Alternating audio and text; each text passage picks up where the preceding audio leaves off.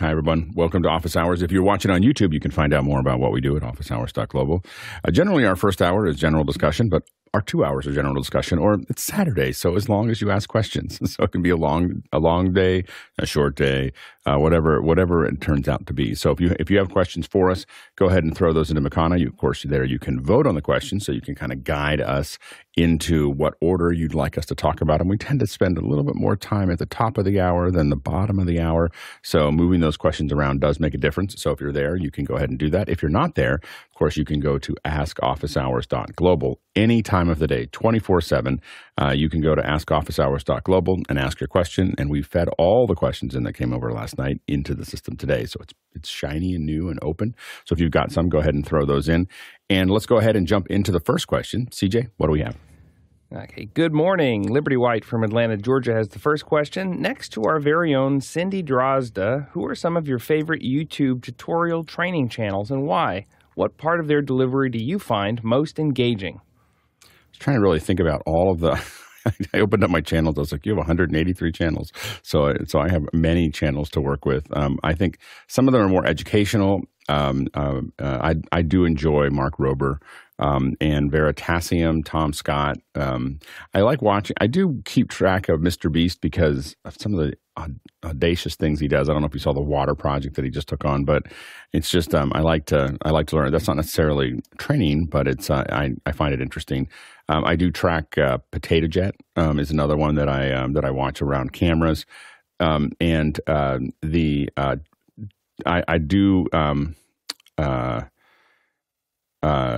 Follow uh, Tyler Stallman, who was who was on our show yes last week. So he's he's got great stuff around creator production and so on and so forth. So definitely uh, check that out.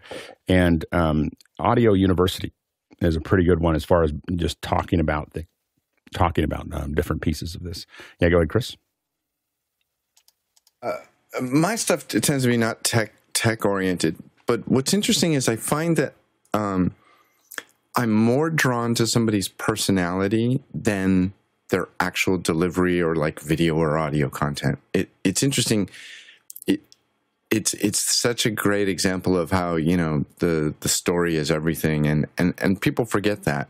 But there's a couple I really like. One is a guy named Designs by Donnie, and Donnie is a woodworker, and he makes um, tables and pieces of furniture on an amazing scale like he'll he'll laminate together a bunch of wood and then he cuts it and carves it and stuff. And he'll do these table pedestals that are i mean they're like they're like this big around. They're giant.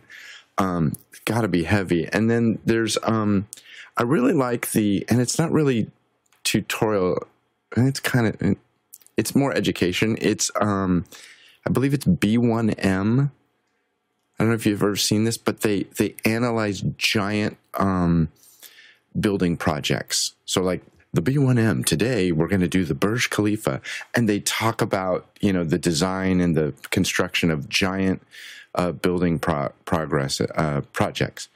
But but again, it's it's like personality is more important than just you know the design and the polish. Yeah, I don't know if personality is more important for me, but it is definitely important. I mean, it is something that is uh, fun. Dave Rat is another one that I, I follow. He is the most no nonsense audio guy. I think this is the audio engineer for the Red Hot Chili Peppers, and he just kind of tears stuff apart and talks about it, and you feel like he's he's lived a long life um, and um, and uh, in a short time.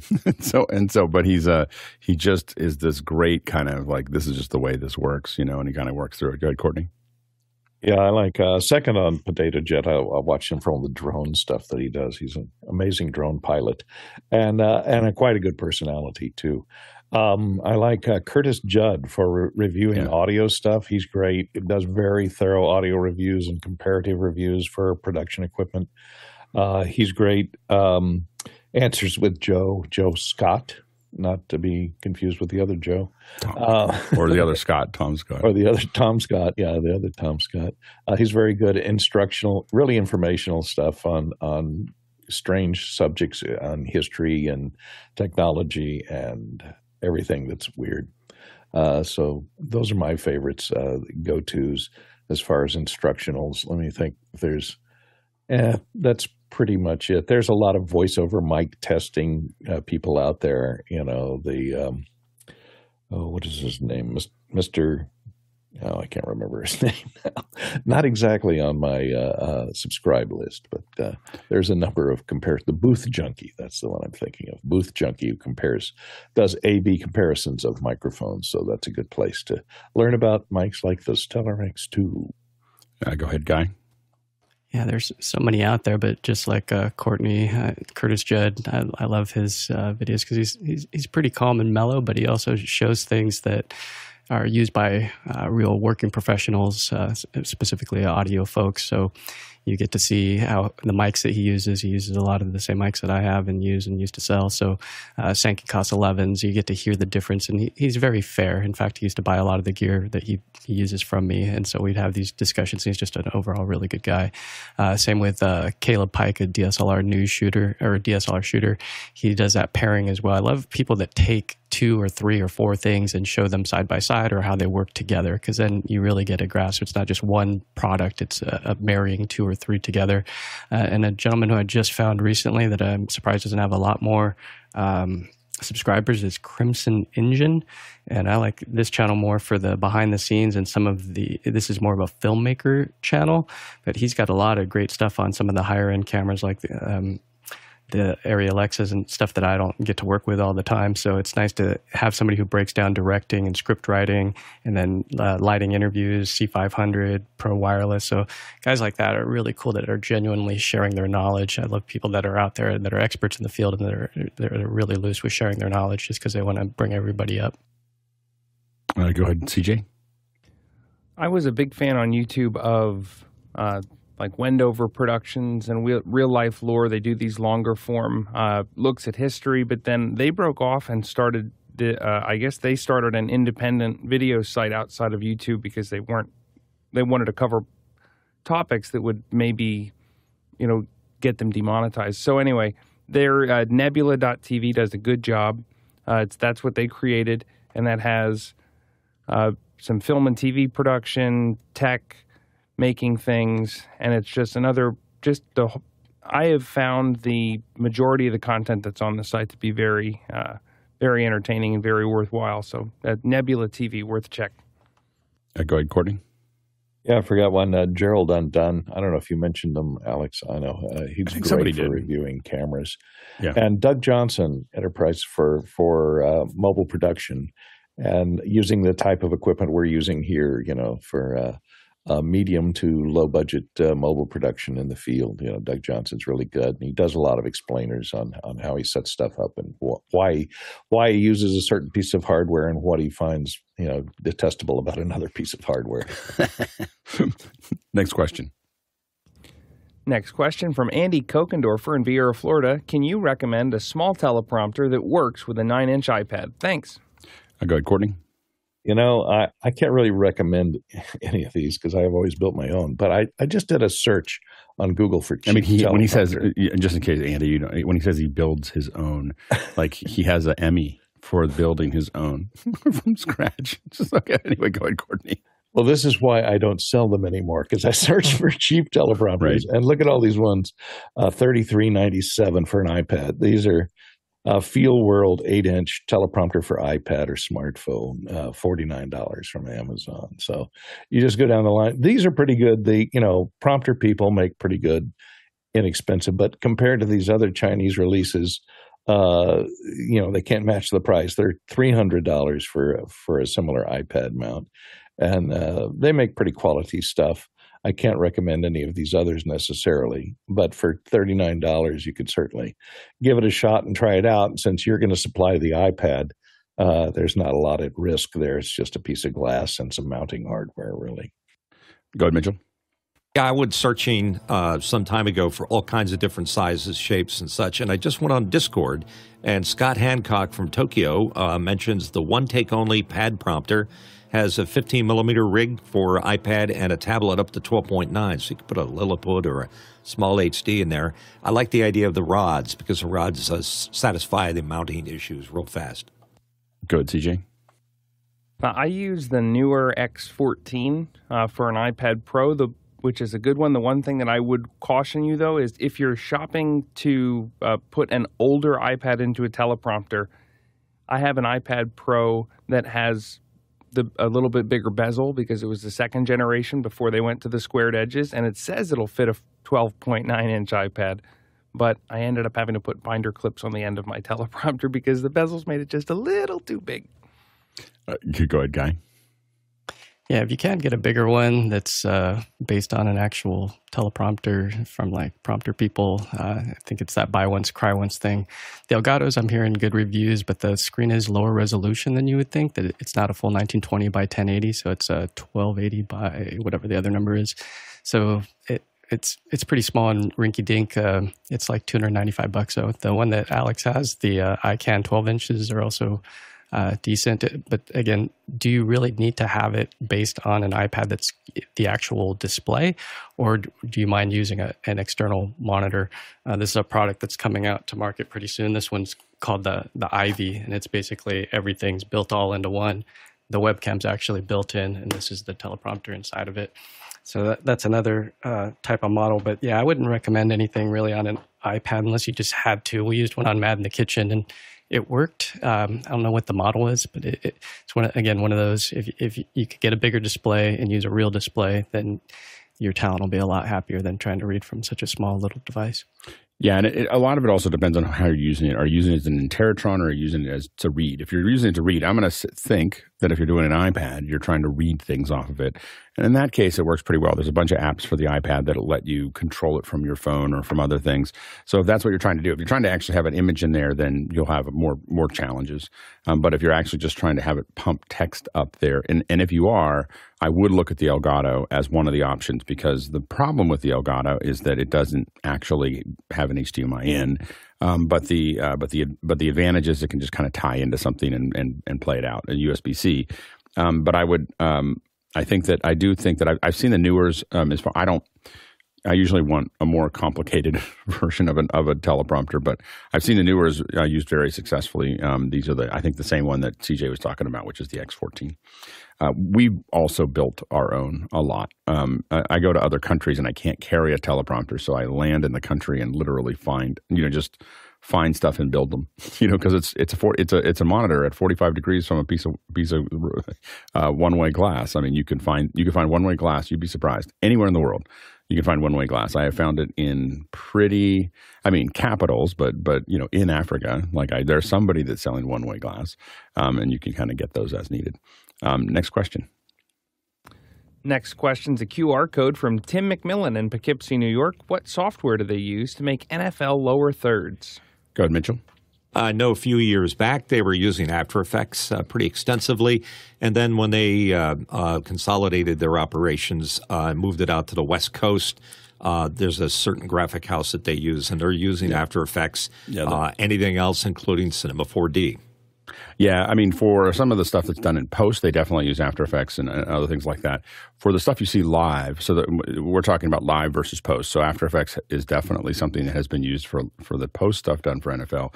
For live, the NFL has been using some, and every station, every channel, every network uses something different. So it's not the NFL making decisions. It's it's typically the the um, uh, you know when you're watching an NFL game is what does CBS use, what does Fox use, what does uh, Amazon use, and so um, usually almost all of them is a mixture of for the NFL games is, is Chyron and VizRT.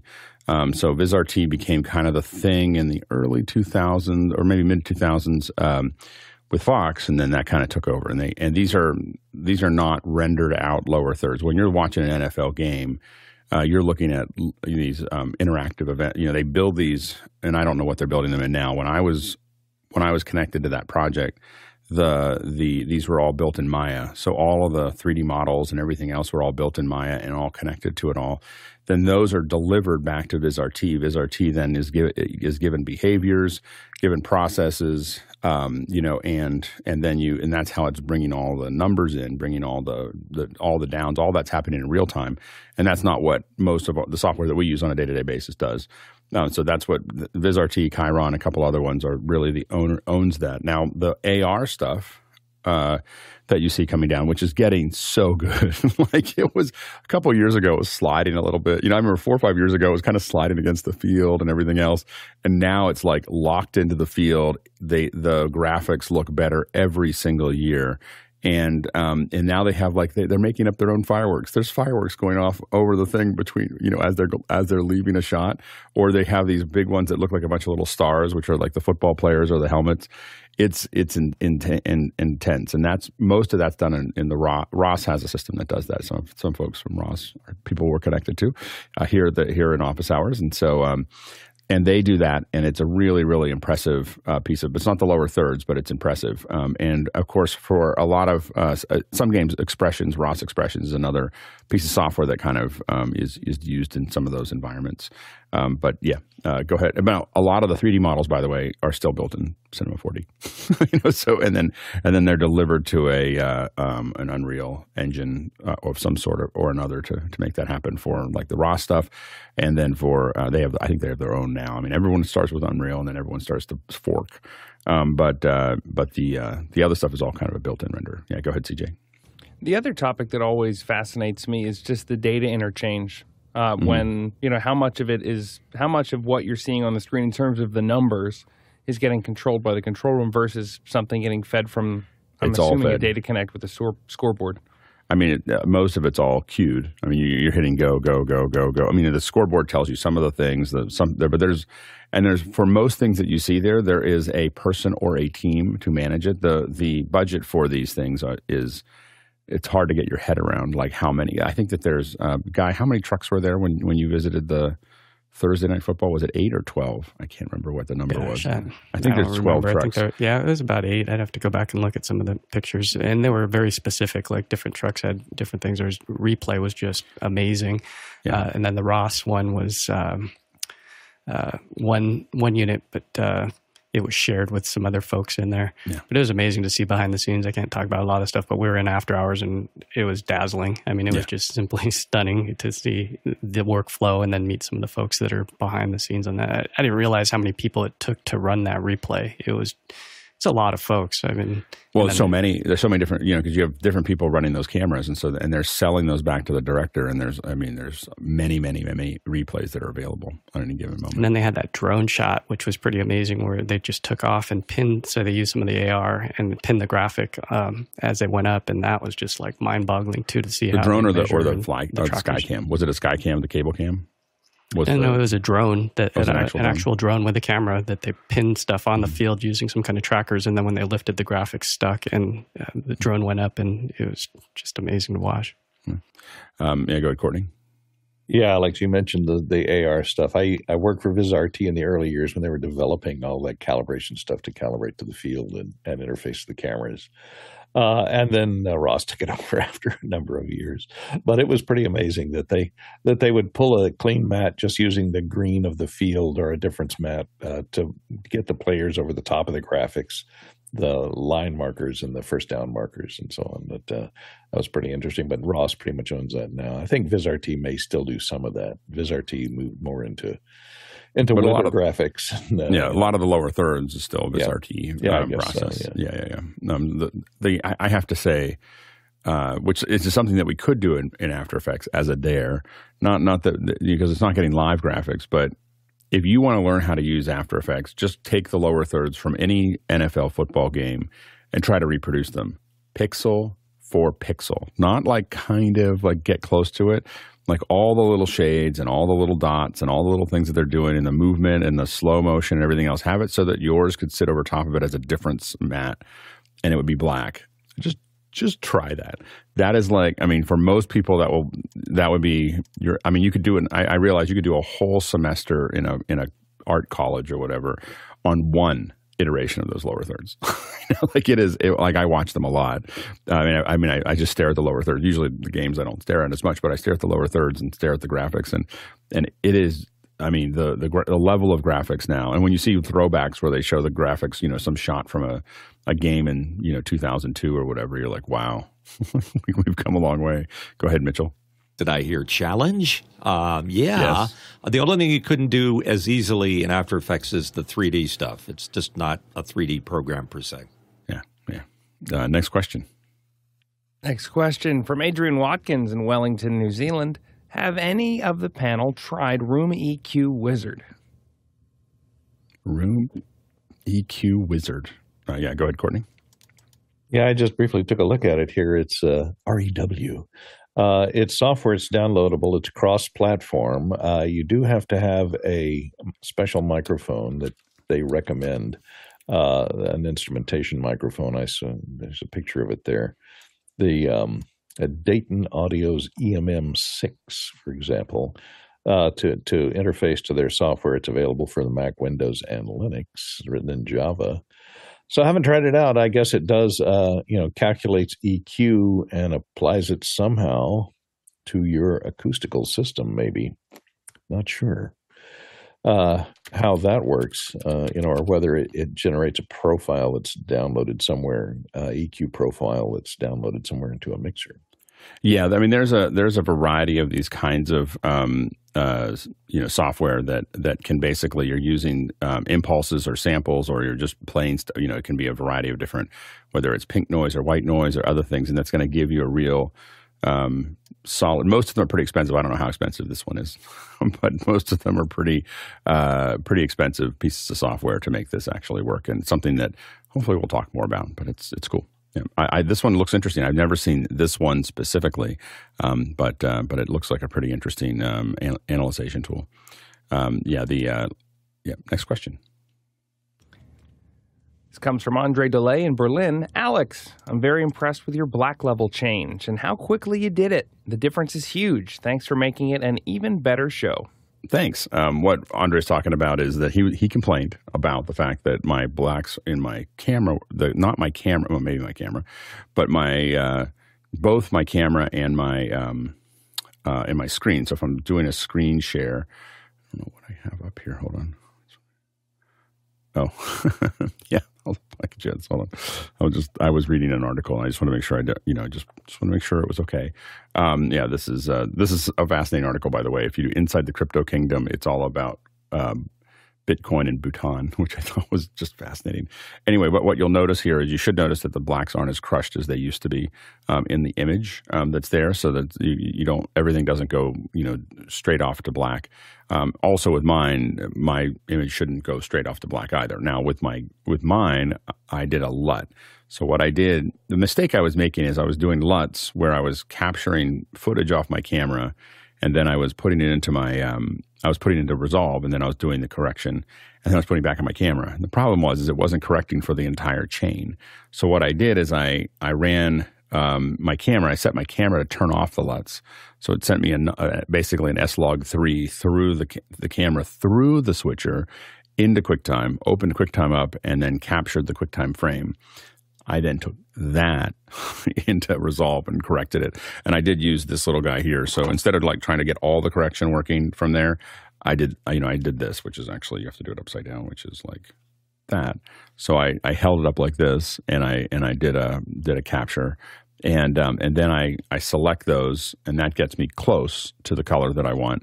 And then I made some adjustments to the black levels and so on and so forth. And then I loaded on the camera. It usually takes a couple times. Like you look at it, you go, oh. and I'm still working on it. You'll see this my camera change. I don't think it's perfect yet, but it's it's better than it was.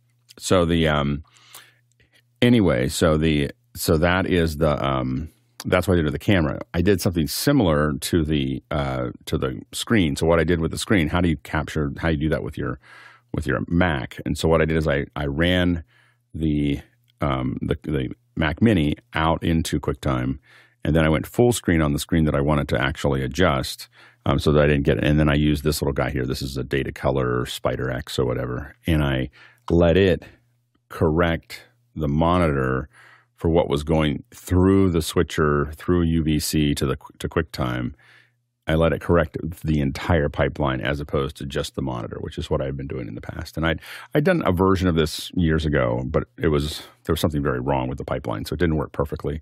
Um, and uh, and then I let it go, and and and so now I have kind of a that's my pattern at the moment. Yeah, go ahead, Chris.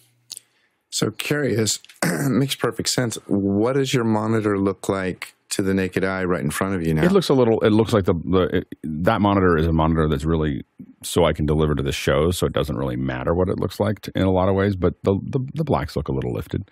You know, the blacks look a little, little lifted. It looks a little warmer than than I would expect. Um, and you know, until I mean, I don't. I I think I just kind of gave up that. just like, Blackmagic's probably not going to fix this. So so I so I I just I went ahead and and uh, and just did something until you know until it gets fixed somewhere. Um, I figured I'd make some adjustments. So yeah, it looks a little. It doesn't look bad. It just looks a little raised. You know, like a little. The blacks just look a little raised on that on that one monitor. Because um, all of them, when I did that, of course, I went through the trouble of correcting all the monitors, so they all look the same, and this one just looks a little, little bit more um, raised raised blacks. I do. I will say that this is a great little. I forgot how much I like this little guy. Um, that you just kind of throw it onto things and it goes, and your monitor will. All your monitors will look the same. I go with Mitchell. Couldn't you put uh, the LUT you generate with your spider into one of those uh, uh, bidirectional converters? Yeah. So I that as yeah. So I'm I'm I'm uh, uh, what I really want to do is potentially use a LUT from a you know actually build a LUT. The problem with this one is that the so I love this little Datacolor. It's nice and easy but it generates an, a, a, an ICC profile. It doesn't generate a LUT, but they're both the same thing. I mean, an ICC profile is a LUT for your monitor. and so, so the um, so what I what I want to do is is I've been re- I don't have it figured out yet, but I'm, I'm researching. There are apps on online. I, I never thought of asking for this, but of course I was like, well, what I really want is a LUT, and I started searching. Of course, there are tools that will convert your LUT to an ICC profile. So what I'm looking at is the ability to take an image in from a computer, take it into Resolve, fix it the way I want it. And this is not usually what you'd want to do because you you would not have an accurate, you know, that you'd want the Datacolor to give you an accurate number. But if I want the monitor to be a certain color, I can go in there and adjust it. And so what I want to be able to do is take what I have right now and then convert it to, you know, convert that file a little bit to a, um, uh, uh, convert that file and just raise those blacks up if I wanted to, if I wanted to have more control over it. But, you know, I'm now getting into a deep water that will, I just need to always know that I'm only, I'm adjusting that monitor to look good on the show. And I should never use it to think that any of those colors are accurate. Uh, go ahead, CJ. Now, are you when you're using this the SpyderX to do the calibration? Are you calibrating each monitor uh, individually, or are you calibrating a single monitor and then using the Studio Match function to try and match that one monitor? I monitor. I, I calibrate each monitor on its own. Yeah, I just go from one monitor after the other. I want them to all be independently accurate from from where they are. I haven't done the Studio Match. Yeah, and I've thought about that too. So then I, I look at the Studio Match and I wonder why would I I don't know why I would go to the, the studio match versus the regular calibration, but I've yeah, been I tempted. I think if you all if you had all the same monitors, which I do, I mean I have four monitors that are the same. Uh, I, well, not quite the same. That's the problem. I have three monitors are the same, and two monitors that are another version of Dell's monitors, and so it's not. You know, the problem is different monitors are going to have different things, and I think that the problem is you're also the monitors are all set differently. You know, like you do the best you can to get them all in the same place, but to me, it's dangerous to be like you know, you never, you always want to relate to reality as much as you can. You want to re- re- re- relate to reality and not your construct of reality. Your construct of rea- when you relate to the construct of your of reality, uh, you get different you get different results because your construct isn't accurately representing the real thing. So I don't want it to assume that these cam- these these things are the same. I want them to to measure those. Trust but verify. Uh, next question. Next question's in from Douglas Carmichael in comments from the NAB to the FCC. They said more C band satellite spectrum would be needed, quote, if 4K programming becomes widespread, unquote. Outside of the cinema sector and streaming, wouldn't most broadcasters need expensive upgrades for 4K end to end? Yeah, I mean, 4K is it's going to be hard. Yeah, go ahead, Mitchell. Yeah, I got two parts to this uh, response that I have. First of all, C band is being repacked or in the process of being repacked, and a lot of stations are losing uh, their C band uh, uh space time segments. Uh, so I wouldn't think they'd be moving 4K to C band. I think it's more of a higher frequency, like a KU band or KU powered plus uh, band that gets you more bandwidth or more uh, baud rate inside the, uh, uh, I said baud rate, didn't I? Mm-hmm. Inside that uh, satellite. So uh, that's one part of it. And then the other part, I don't think you're going to see anything uh, being upgraded to 4K in the broadcast business because they just don't have the money to do it. Go ahead, Courtney. Yeah, and for DirecTV and Dish, you know, the uplinks, you know, they are they don't have the transponders and all the satellites. They have to replace all the satellites. Maybe they've been in the process of doing that, but uh, it would be tough a tough call to. I've been in that DirecTV uh, Earth station that's over in uh, uh, Culver City, and it's quite an amazing location with all the dishes that have all the uplinks and downlinks from all the local stations from all check, the check out their Boulder, Colorado uh, operation. Right, Boulder is also very big. But you know, the surprising thing is, I bought a new television set with a next gen ATSC three receiver on it, and I thought, well, now I'll be able to get some of these 4K rece- rece- reception over the air. And I went through all the local television stations. There's only two, and they're independents in LA that are broadcasting on next gen ATSC three, and they're not in 4K. And uh, in fact, ABC is 720p here. Yeah, the main ATSC one is all only broadcasting in 720p, and there's only about five stations that are broadcasting in 1080 and all the rest of them are at 720. So jumping to 4K is going to be a major push for most television, local television stations. So because even in LA, you know, big market, you know, most of them can't afford it. Yeah, there's. I don't. I don't know how. Um, I don't know uh, when broadcast is ever going to go past 1080i. Um, and, and so I think the NAB, everybody's pushing. You have to fight for somebody, and we're fortunate that NAB is out there fighting for it, regardless of whether I, I agree with the veracity of their um, of their argument. It's really good that NAB is out there fighting because what didn't happen is no one was fighting for spectrum when when they were taking away our wireless. Like there was not a wireless consortium that had a representative that said, "Hey, you're about to cost everybody a, a, like you know hundreds of millions of dollars of having to buy new wireless mics, and somebody should pay for that." Like what what really should have happened there is that the, the, you know the FCC should have put as part of their little cash crop. I mean, because you know this is just free money for the FCC. They're they're selling something. They're they're selling, you know, you know bandwidth. You know, like they're they're selling. You know, and so they've licensed it into a point where they just generate revenue from it. And they just decided to take it away from a lot of people who had pieces of hardware that only could use that that that bandwidth. And what should have been part of it is when you're paying $18 billion to take all this bandwidth away, add another billion and do it as a payout so that everyone can buy new hardware because you ruined everything for everyone. And, and, um, but, you know, so I, I, I have to admit that that decision process has shaken my confidence in the FCC like just just the its ability to do anything that makes sense. So as far as I'm concerned, I'm willing to fight everything that they want to do now. Like you know, I just think that they should not be allowed to change the frequencies anymore because they're it, it might because also proven be, that they're not good it at might it. also be Congress that's uh, pushing the FCC on that. Yeah, I just think I don't. You know, well, Congress shouldn't be allowed to do anything technical because those are digital children. Um, so so the FCC, we hope that they have some experience, although the ones that are folks that are running right now don't have any experience; they just have theories. Um, next question. Next question is a QR code from Chester Sweeney in Las Vegas, Nevada. I'd like four mics for Foley recording. Best four versus worst four. Go ahead, Mitchell. I'm surprised uh, Courtney has it. Well, there it goes. He just raised his hand. So you're going to hear better info than I'm going to give you. But I personally, I love the Sennheiser 416s for that because they're just very uh, versatile mics. And as far as the worst, the worst I've seen in a while um, is the faux uh, U87 that Alex just bought for 20 bucks. Yeah, just having fun. Go ahead, guy. Yeah, it really depends on what the chain is, but also uh, where you're recording at. If you're outdoors, you, it's a different scene. If it's uh, a nice sound stage, uh, shotguns are very popular. The 416 that uh, Mitchell just recommended, DPA 4017, uh, Neumann KMR um, 81, um, MKH 50 those are a couple of the more popular. The gentleman that I like to follow, a friend of mine, is uh, Watson Wu. I'll put a link to him in the chat. He records mostly uh, automobile and uh, guns, and these are for video games. And uh, his style is totally different, but I love his website because he breaks down the recorder, the microphone, the wind protection, and then some of the GAC that he uses to secure these microphones to to cars and to various uh, motor vehicles. So again, it just depends. As far as worse, I don't have a worse microphone. Well, maybe Alex's uh, uh, whatever that was that you picked up for twenty bucks. Go ahead, Courtney. Yeah, almost all the Foley work I've done or seen done has been with 416s or 816s.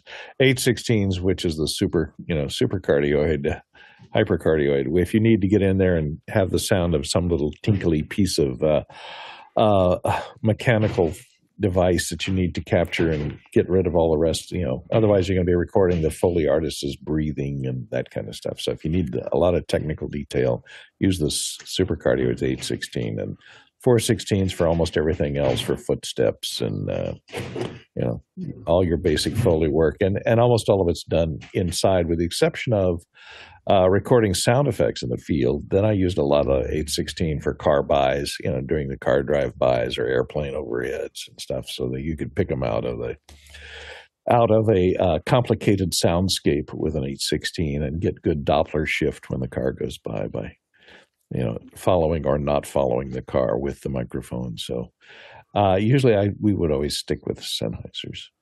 And, and uh, uh, Mickey says uh, Sennheiser 416, Neumann 81i, uh, Shure SM58, and the Crown PZM 30D or Shure Beta 91A. Um, uh, but but but number one would be the 416. Uh, go ahead, Mitchell. Yeah, I was just uh, commenting on a guy mentioning shooting or uh, recording uh, firearms.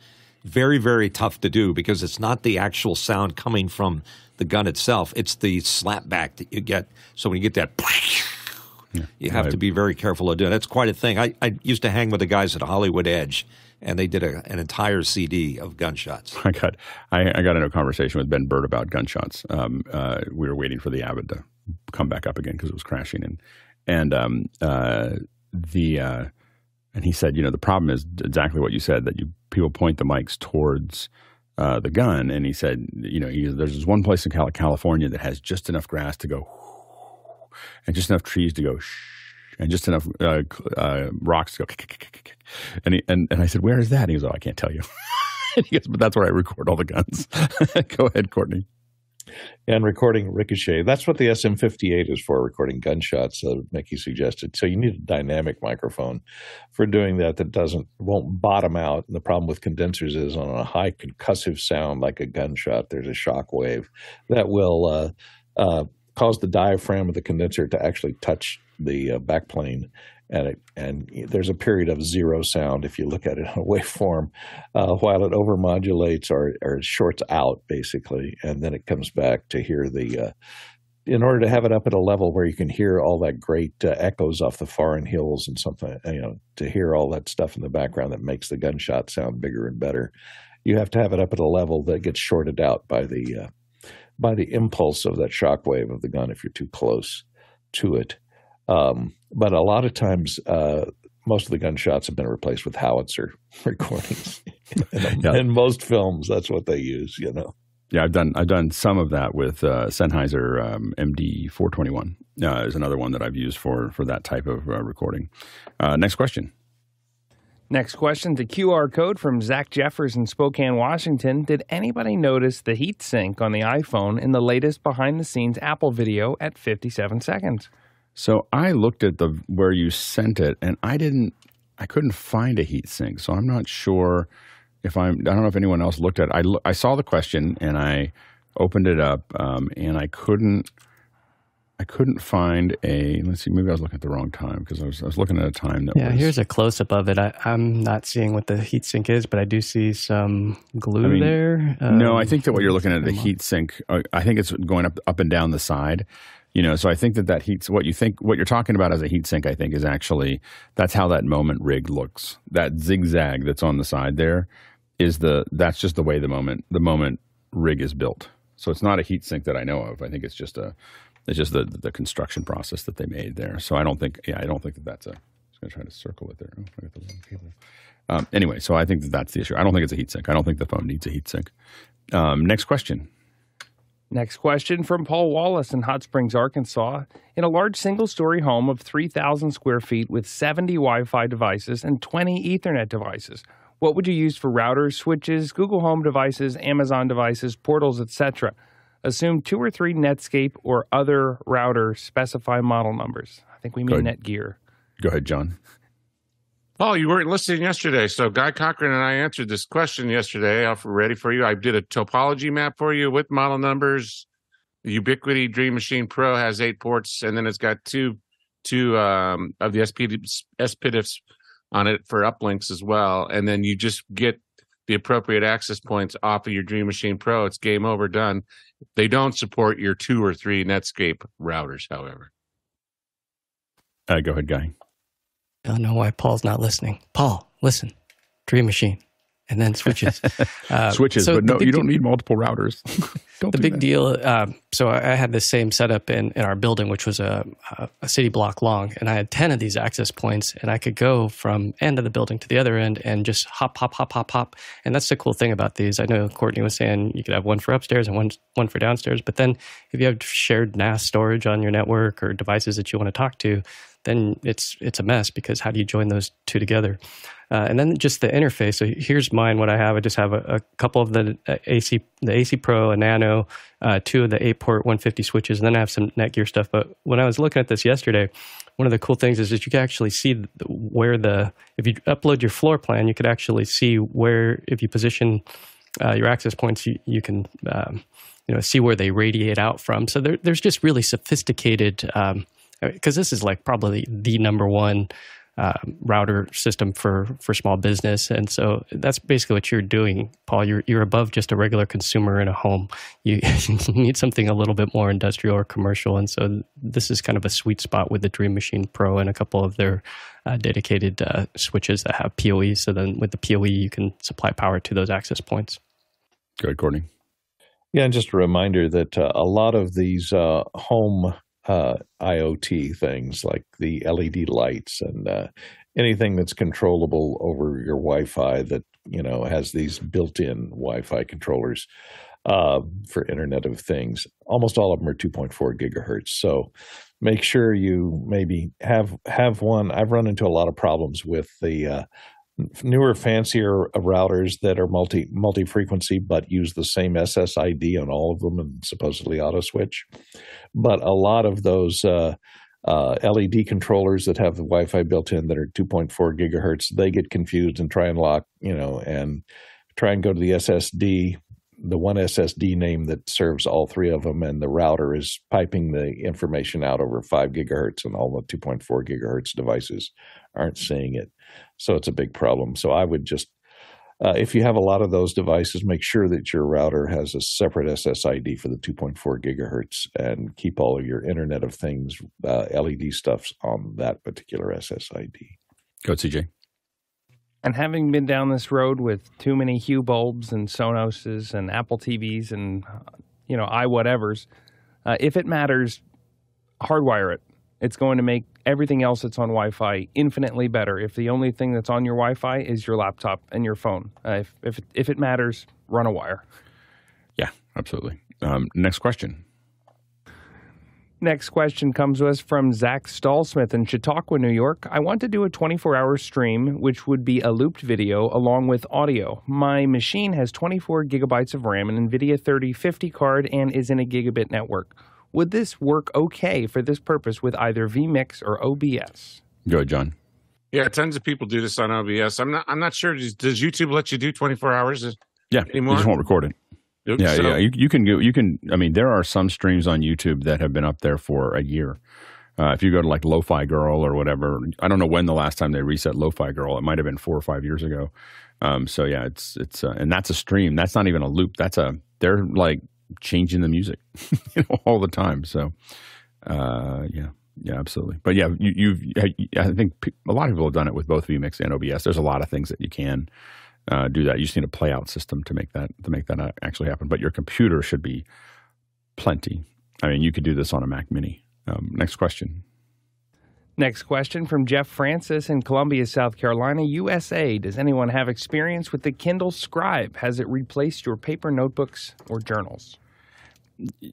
Yeah, the, the, the there's a um uh who is the other one that I get all the ads for? It's it's the um so Kindle Scribe is is the one that you can kind of draw on, but the one that they are competing with is um uh what is the Remarkable, and I have to admit,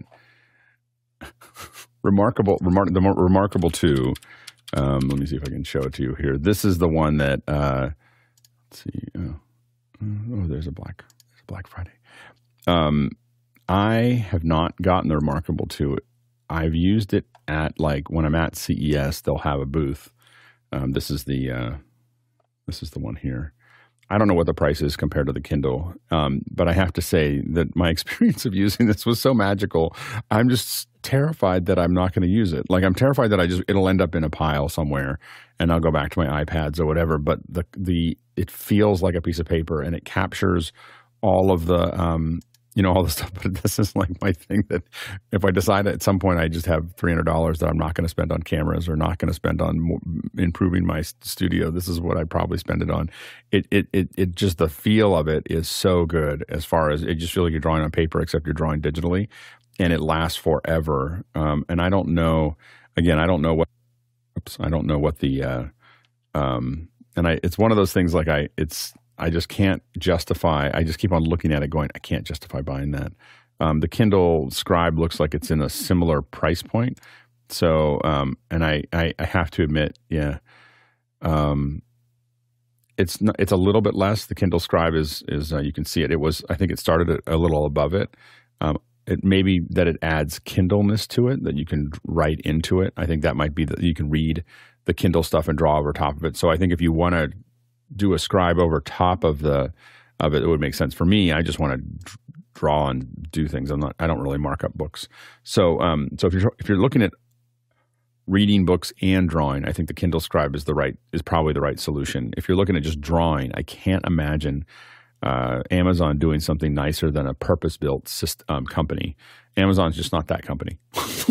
they don't they don't build the best of a purpose built system. If it was dramatically less expensive, like $150, you go, oh, okay, and it's going to be not as good, but it's going to be close. Um, you know, I think that if you're trying to mix and match those two things, I think that um, the Scribe could be good. If you just want to draw and write as a board, I think the Remarkable is probably just a little bit more expensive. And and I I've only used that one, and it was just you know again, it's like one of those.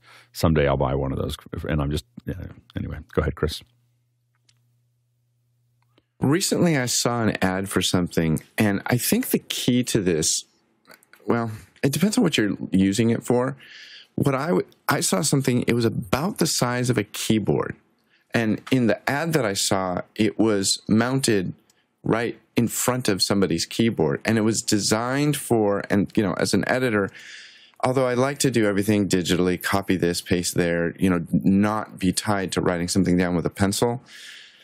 It was just like a great scribble strip like oh here's an rgb value or here's a frame offset or you know just remember these three numbers because i can't copy and paste all three of them. I know there's utilities to do that but i'm not smart enough to do that. But it was but to me the answer to it was the form factor so that it's convenient where and when you need it and if somebody knows what this so, cj's pointing up something I need to see that. CJ, send me it's a link. It's a dry erase hey. board that's the size of a keyboard that just lets you scribble down on it. I've got a couple okay, of these. okay, that's a little primitive. I'm, I do not live in a cave anymore. Um, I do. but it, this thing was digital, and you could even do things in different colors, as I recall. But to me, that was the key to it. It's like the form factor, where it's going to live in my you know messy universe here. Yeah, go ahead, Courtney. Yeah, I was kind of surprised at the price of these things because you know uh, on the Black Friday sale from Amazon, they're three hundred and four bucks, and they're usually four nineteen or something and just have a small slate that you can write or draw on. You know, the the better priced ones uh, that you can get a lot cheaper would be the Donald Duck Magic Slate. How it looks so much same. more expensive than mine. Yours is, you got you got a different price than mine. Like, hold on, what was that's the Black Friday? Courtney had the sixty four gig. You had the sixteen. Sixty four gig. Yeah, this oh, is okay. you know a real man's way. You know, but if you want to go, if you okay, want to go okay. cheap, you know, for about mm-hmm. two bucks or two ninety nine, I think you can get the Donald Duck Magic Slate, and it looks almost the same. I mean the I will say that all the the all the money spent in these tablets, and I actually got to talk to the folks at Remarkable about it um, when I was at CES a couple years ago, and um, all the money is spent on the user experience. Like it is just to make it feel like paper but be digital and to be able to get to things quickly. And they were like, "There's no business if you don't make it totally seamless. Like if it's if it's not something that is completely you just you can just do it. You there's no there's no business for them because if it's slightly not as good, then you just use an iPad. so so this is and they really were like this is not just for people who don't have iPads. This is even for people who have iPads and part of it is is that, and I get part of the way there. One of my iPads is covered with a paper sub- substance, and that's the one I use for all of my draw, like all my ideas and everything else. I only use my like not my newest iPad, but my older iPad because I put this paper substance over top of it, and that that friction makes a huge difference, like just massive difference in my in in the in in my uh, how I feel when I'm when I'm doing that. Yeah, go ahead, Chris. So wait a second. You have a an iPad that you put paper on. Isn't that a legal pad? No, no, it's got paper. it's got a paper. It's got. Do a, you it's use got a paper- whiteout to, it's got uh, a- correct I do not use whiteout. It's got a. It's got like a paper surface, but it's not paper. It's not paper. Here, hold on. Because they make notepads for that, and they're considerably less expensive, and you don't have to have an Apple ID attached to it. I'm just saying. I just want to make sure we're all you know on they the have ones that make pa- page. Literally, So it's it's hard to it's hard to describe, but it, like this surface that I stuck this sticker onto uh, feels like paper, and so your your pen pulls across it like paper, and it is twice as pleasurable to draw on. like it's just it's much it's much much better. It, it, at, at a certain point, this world has just got way too complicated. I just want I want I want them to actually make the nibs a little bit rougher. And I've thought about getting nibs and roughing them up a little bit so that they would scrape across that just a little bit uh, rougher than that. And so that's that's that's my next uh, my next thing. Next question. Next question from Tony Mobley in Newnan, Georgia, and here on the panel. I need to upgrade my switch and my setup. Are there any recommendations from the panel to at least eight ports? Uh, Go ahead, Mitchell. Tony, it's it's funny because I'm doing exactly the same thing. I just pulled it out of the box for you, but uh, it's a Netgear. It's a GS308 EPP, and what I suggest uh, by going with something like this is that power over Ethernet is something you're probably going to need at some point. This is uh, the PoE Plus, so it's got a few more watts available in it. And uh, the next step up from that would be one that Guy is going to recommend. Go ahead, Guy. How did you know? I'd have to do the expensive option. So if you need an unmanaged switch, you can do what Mitchell uh, is talking about. But did you want to use NDI or Dante, Tony? Uh, actually, it's it's a little bit complicated, but what I'm trying to do is I love complicated. Come on, bring it. I'm I'm having to bring over. Um, we've been using uh, a Mac Mini Basic for conversation with Tony Mobley with uh, Live, and we are running into some issues. So what I'm planning to do is to utilize the Mac Mini and my MacBook Pro M1 uh, Pro to be able to handle the weight of what we're trying to do with the show. So my Mac Mini does not have um, my sorry, my MacBook Pro does not have an Ethernet connection. It is Wi-Fi only. So I have to wire it because we don't want to do a show with it being uh, on Wi-Fi. So that's the the reason for the need for the switch. Complication part is where am I going to put it in terms of the setup because I don't have any room on the table on my desk. So um, trying to figure that out too. But um, more and more devices in my setup seem to need to be connected with a wire. So that's that's kind of the the complexity of it. And then I have such limited real estate in terms of this desk. Yeah, that's not complicated. I, just the simple one that uh, Mitchell. I, I have something all queued up here that's super complicated. So I'll I'll just say that you just need a little StarTech uh, USB C to uh, a gigabit Ethernet adapter, and and then that way, and a simple switch, uh, unmanaged switch like what Mitchell was going to show. And because I thought you were going to say that you're getting into NDI or Dante or something, and so I was going to pull out this five Well, hundred dollar that's option. that's part of it. Under hundred. That's part of it, but um, Mr. Clark Lopez Waterman would have to explain that to you because I, I, I we, Mickey and I and and and Clark, we were on last night and trying to figure it out, and um, it it's uh, part of it is we're trying to do something that with Mimo Live and with the infrastructure that I have that really it's we're, we're, we're stretching, but we're trying to make it work. And so we had some real serious issues this past Wednesday, um, but we were able to get the show through because Mr. Warderman was able to be creative and use uh, Cloudflare, Cloudflare to get it done.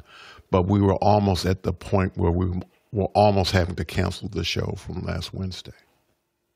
Oh wow, yeah. And at the chat, and, and uh, even Mickey's just saying uh, you just need some of the uh, inexpensive unmanaged. But for those that are listening that want the more expensive big guns, the uh, the M4250. This is an eight port um, that does, has these fancy NDI profiles where you can go and configure, but we don't have to go through any of that.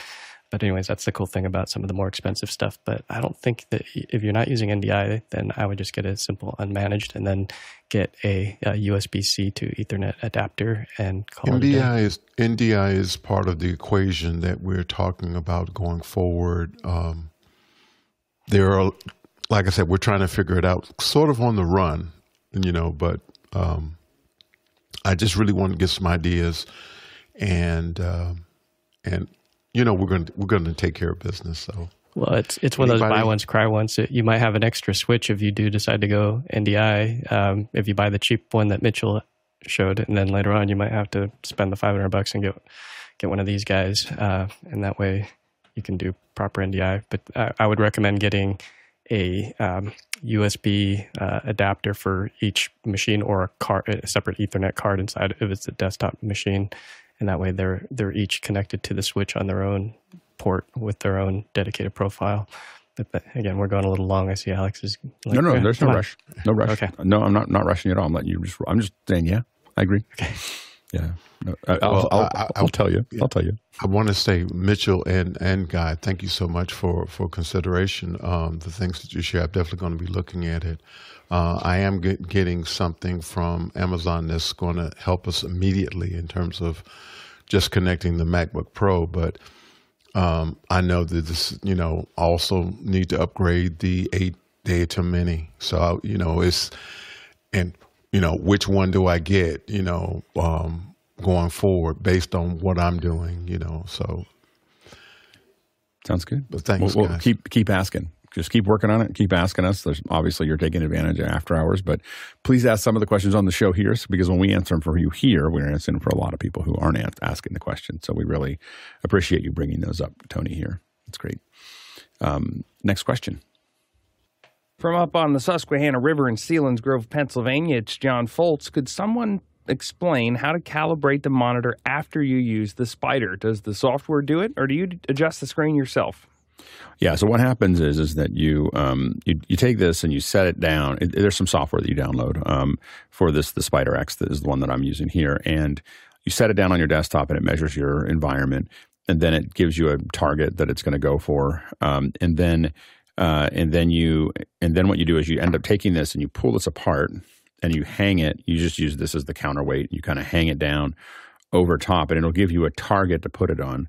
And you so you hang it down over there, and then what it's going to do is it's going to go through a series of colors and gray colors and color colors and everything else. And then what it's measuring is what is the um, you know, what is the setting on the monitor versus what I'm reading? And that's the key is it, it, now has the whole loop. It can say, I'm sending you this. What are you getting? I'm sending you this. What are you, what am I getting? And so it allows it to sit there and go, you know, basically do a Marco Polo event. And so it can figure out what, what that is. It will then ask you sometimes to, it says your monitor is really low. So go into your monitor settings and change brightness to it to until, and then you hit, you keep on hitting update and it'll keep on measuring the brightness so that you get the monitor to the brightness that it expects it then um, uh, then then you then it finishes its calibration. And so then it runs that calibration through, and then it saves out a profile that you can use, an ICC profile that you can use there, and that's that's how it works. And you, you can do it for each monitor. Um, again, I'm uh, I used to do it every, like when I when I did a lot of work on these computer on my computer. I used to probably do it once every three months to make sure that it was the same, um, and it really takes all the work out of it and it gives you a, a fairly accurate. I wouldn't say it is as accurate as some of my color accurate monitors, but it definitely got me within range where I'm not making horrible horrible mistakes uh, based on my monitors. And so um, and it's effortless. Like it, it, you just hit the button and go back to watching TikTok until it's done for the most part, except for this couple buttons in between. Not that I watch TikTok while, TikTok while I'm doing profiles, but.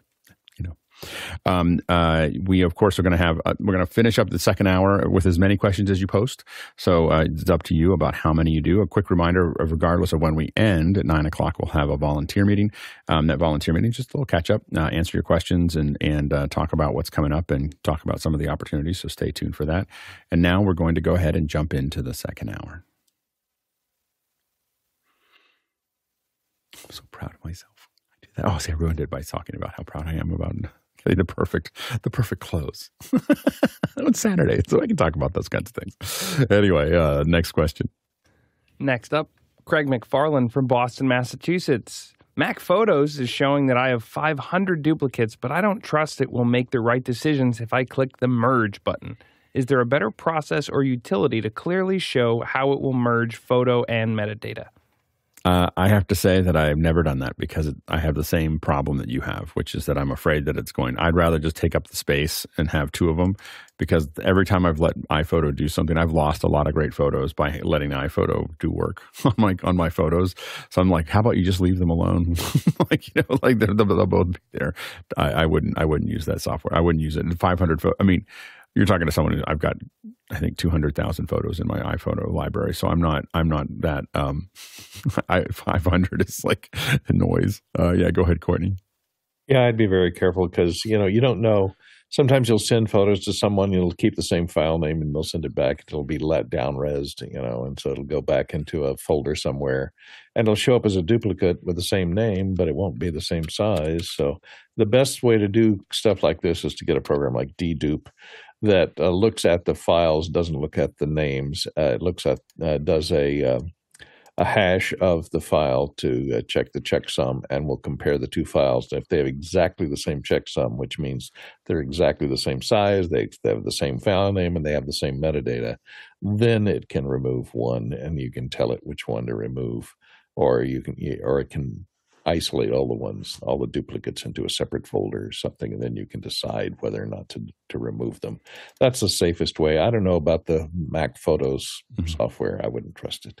You go, go ahead, CJ. Another tool that I've used, again, you have to have the willingness to put in the time and the discipline to never hit the auto button. Although I think for most of us, fear has prevented us from hitting the auto button, and for good reason.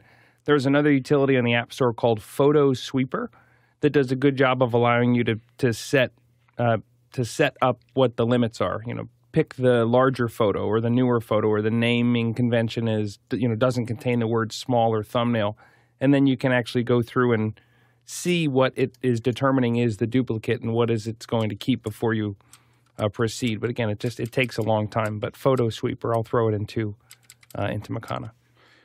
Yeah, and um, uh, I, I want to correct. I said I said two hundred thousand. Uh, it's actually only sixty five thousand. I have two hundred thousand. I think unread emails. so, so, I think that might be what's in there. but, but it's it's only sixty five thousand images. And you have to understand the way I take photos. Like I don't take photos. Um, you know, I think some people take photos of one thing. Um, you know, mine are more like, hey, I saw an interesting uh, theater, so let's take a picture. And let's take lots of close ups. This is all. I just go into reference mode. So I was taking like because I've had to do neon before. So if I see a neon sign that that I like, I'm like, I will take many, many photos to figure out exactly what's going on there. So especially when it's cloudy because it's it's very uh, uh, diffuse and it's easy to get all the details out of it. Um, and then uh, and then I found a potato bug in the house. Now that's six six of those sixty five thousand photos is me playing with a potato bug trying to figure out what it is. It is not a weta. I thought it might be a weta, but it's not. It's a potato bug. Uh, next question. Coming to us from Rion Smith in Trinidad, West Indies, does YouTube Live allow the user to make money like how regular videos do, especially if they are up live 24 hours per day?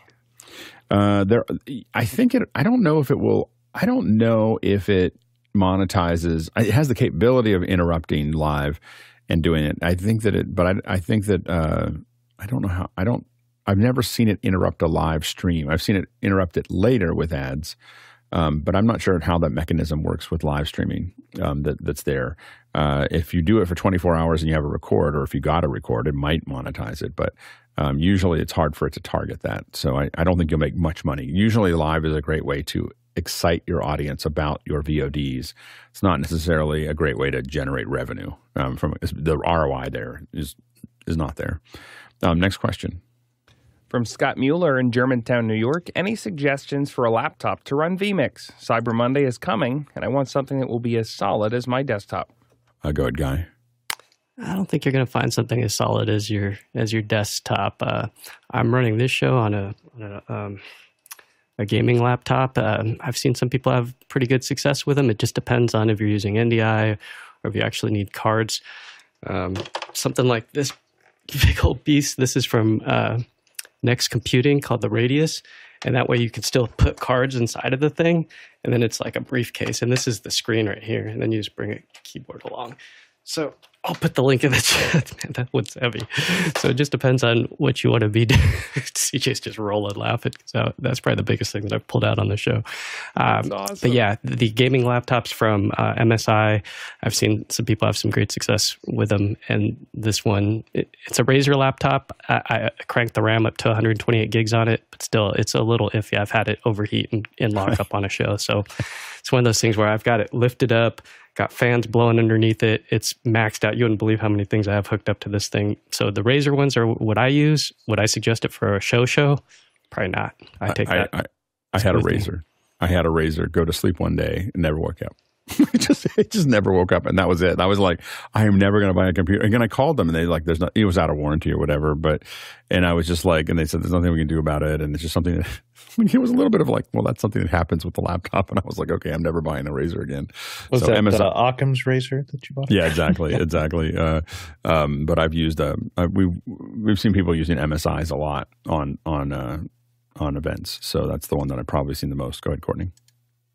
Yeah, I was going to recommend the MSI. I bought an MSI. It's it's right over there. It's my main daily laptop. It has a, uh, I think it's a 12th gen 12th gen Intel. I don't have the 13th gen. The new ones out have uh, the 13th gen, and they have the GeForce uh, 4060s in them, uh, RTX 4060s. So look for one that has a NVIDIA GeForce RTX board in there. Uh, with separate memory and as much extra memory as you can slam into that thing. Put at least 32 gigs and make sure that the the GeForce has its own dedicated memory. Uh, so and that they work pretty well with MSI. I've been very happy with mine. They do have that annoying color panel and an RGB color backlight for the uh, for the keyboard, which I managed to turn off or at least stick to one color because it drives me crazy when it's doing it, changing colors. It drives me nuts. The kids these days. Uh, next question. Next question comes from Douglas Carmichael. The electric cooperative where I live will be offering 1 gig over 1 gig or 2 gig 2 gig fiber service in the fall of 24. I have an AmpliFi Alien, Ubiquiti's consumer brand, router. What router would the panel suggest for a 2 gigabit symmetrical connection? Uh, what is the what does that Dream Machine go to? Is it a, is it a two? Does it do? Ten, it does ten gig, right? Or is it a ten gig router? So Dream Machine. That's what we'd recommend. Next question. Next question from Kyle Hammond in Chicago, Illinois. I want to stream a single performance to two separate YouTube links. One, the show is planned, and two, the show with an audio description audio track. I plan to stream to both locations via mimoLive. Will my M2 Mini handle this? Should be able to. The only thing that you'll get yourself in trouble with is if you're trying to um, uh, scale it in any way. Scaling takes a lot of processing power. Uh, compression does not. So um, I would, you know, of course, what you want to do is test and test and make sure that it works. Run a couple hours against it. Look at your performance. Look at what you're hitting. Look at what the, the things are. But an M2 should just hum through that. It should not. You know, I I don't know how you set up those separate. I don't know how you set that audio feed up in Mimo, just because I haven't had to do multi language or or separate um, pieces there. But but it should um uh should work fine. Yeah, I, I don't I don't think that. Uh, I don't think it should be a problem. Next question. Next question from Andre Delay in Berlin. Do you have some kind of checklist that you go through before starting recording and streaming? I recently was stumped by too low bitrate because the setting wasn't executed like I thought it was. Yeah, we have a lot of checklists. like you know for streams um, you know so you'll hear depending on the size of the stream you'll hear a lot of checks going off and so and oftentimes uh, we've gone to re, you know you'll hear somebody reading those out you know reading those out. Is this done? Is this done? Is this done? Is this done? If, if it in, in many of the larger events that i have they sound more like a nasa liftoff than anything else like this and you hear the individual person going check or or and, and if it's one person managing it in the list you'll hear this this confirmed this confirmed this confirmed you know as we get ready to to make that happen. So you absolutely want to uh, build checklists. It's just very hard especially in the heat of the moment um, it's very hard to figure that out. That's also why we often um, start our streams. We try to find an excuse to start the streams early. Um, so we want to start. We want to find a way to start the live stream thirty minutes, sixty minutes ahead of time, um, so that this before the stuff that's important is happening. You know, the worst thing to do is start right before your VIP. And I've had to do this, um, but you start right before the VIP walks out, and if something's wrong, there's no way to correct it. And so you really want the let. You always want some kind of it, it can be a pre-show or a warm-up but um, a lot of times you know so the best the best way to do this is a is actually have a pre-show. Have a couple people talking back and forth using the system that they're going to use um, and let them go back and forth and, and chat and everything else and it kind of warms up the online crowd. It keeps them there in that in that discussion. It gives you a a soft start so if someone's late, that, that, that the people who are doing the pre-show can just fill. You don't have to have a starting soon slide. You don't have to change your countdown clock. You just have those people. You, you, there's someone on the other side of the camera going like this, stretch, stretch, you know, and and they just keep talking. Um, and we've been we've had to do that for up to 20 minutes because the VIP was late. Um, and so, uh, so those it gives you a lot of flexibility, but most importantly, it lets you test the system. Um, and uh, and so one of the things that um, uh, that you, you want to do is kind of exercise the system before it matters. And so in inside of the live stream, and so that's the best way to do that. But yeah, you want to have a lot of checklists of exactly everyone's got to have the checklist that they're working through, and you can figure out how you manage those. But you should have a list of I'm looking for this, I'm looking for this, I'm looking for this. Yeah, go ahead, Mitchell. When you're running down the checklist, what's the preferred response? Uh, woof or yo? Uh, not confirmed usually. You know usually it's confirmed. oh okay. Confirmed or yes or go or not go. You don't use go. We can't so the funny thing is we can't use go because um, go is part of a call when you're calling a show um, go is the so what they they'll say what what typically happens is a show caller in a live event will say what needs to happen next and then give a cue that says go. So they don't say go for lights. They say you know, bring lights up, go. This did it, go. This did it, go. So Ready the one thing you can't go. say, the one thing you can say, you cannot say in a live event is go. You know, so you, you confirmed, yes, um, yeah, like that. But we, yeah, we stay away from the go part. Now, next question. Next question from Paul Wallace in Hot Springs, Arkansas. Courtney, what's your household internet config? Wi-Fi, Ethernet, switch, etc. How do you handle so many devices? Go ahead, Courtney. Gee, I didn't know there was going to be a pop quiz this morning. I should have studied. Yes. Uh, yeah. uh, I have my newest router is a Netgear Nighthawk uh, Wi-Fi six uh, version, which is does really well for downstairs, and it has a little better reach, and it's three frequency, three bands. And um, then for upstairs, I just uh, run a, a Ethernet cable up to one, and, and I put it in a downstairs closet that's very close to the floor at the very top of that closet to get the second floor with because I can't run Ethernet to this through this old house, uh, you know, without uh, incurring great expense. Uh, so and that handles the upstairs and I, and it's my old Netgear router upstairs and for a switch I have a completely full eight bit gigabits, uh, you know, eight port gigabit Netgear switch unmanaged and I need to expand it to 16 ports because I'm just I get more and more Ethernet connections in my in my entertainment system over there with uh, you know all the streaming devices and tuners that send stuff over my uh, over my network, et cetera, et cetera. I just need to add a few more ports because every TV, every you know uh, Yamaha uh, AV uh, amplifier and you know Blu-ray players, got a TiVo, you know everything takes a network connection these days, and I've been running them all wired uh, locally.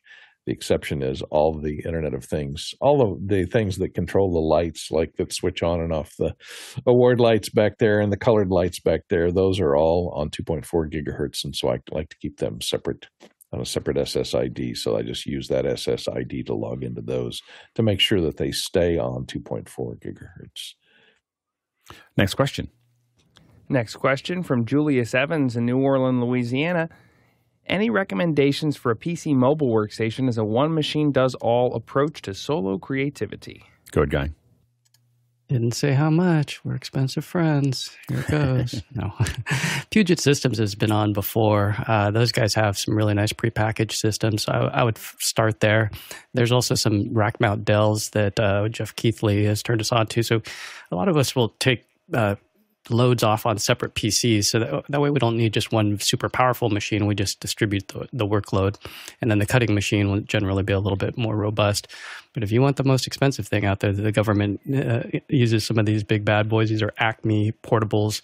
And you can see they got the dual flip up with the gas struts, and then they got massive RAIDs on the back. Uh, these things are crazy. I'll put a link in the chat if you want to take a look at these. Go ahead, Courtney. Well, when she said, uh, or Julius, he he or she said uh, mobile workstation. I was thinking laptop, but uh, so I think uh, a guy has a better suggestion if you're looking at a, a, full workstation. But as we were saying earlier, these gaming laptops are you know not that expensive. Here's one for around twenty five hundred bucks. Uh, it's an MSI Raider. It has uh, 13th gen i9 in it. So I don't know, it's 24 cores, something like that. It's loaded up with uh, RAM and a GeForce 4070 graphics, which is pretty darn good. Uh, you might want to hook, it up to some type of hub or port if you have a lot of uh, things to connect to it. Uh, and it has a decent display. So, you know, you can get those are, are pretty good performers and then can handle most of your editing software or any type of um, creative software that you're going to use. Uh, and it has a full keyboard with a numeric keypad, et cetera, et cetera. You could plug a tablet into it if you want to use it for a uh, you know a drawing type input device. So. And, the, and, it's and portable. the only thing is these these 17 inch screens uh, they're pretty heavy.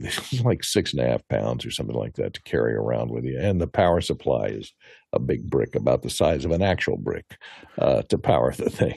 Yeah, the uh, the the one that I've seen on, on set for with folks that are using PCs for a variety of VR stuff and everything else is the Titans, the MSI Titans.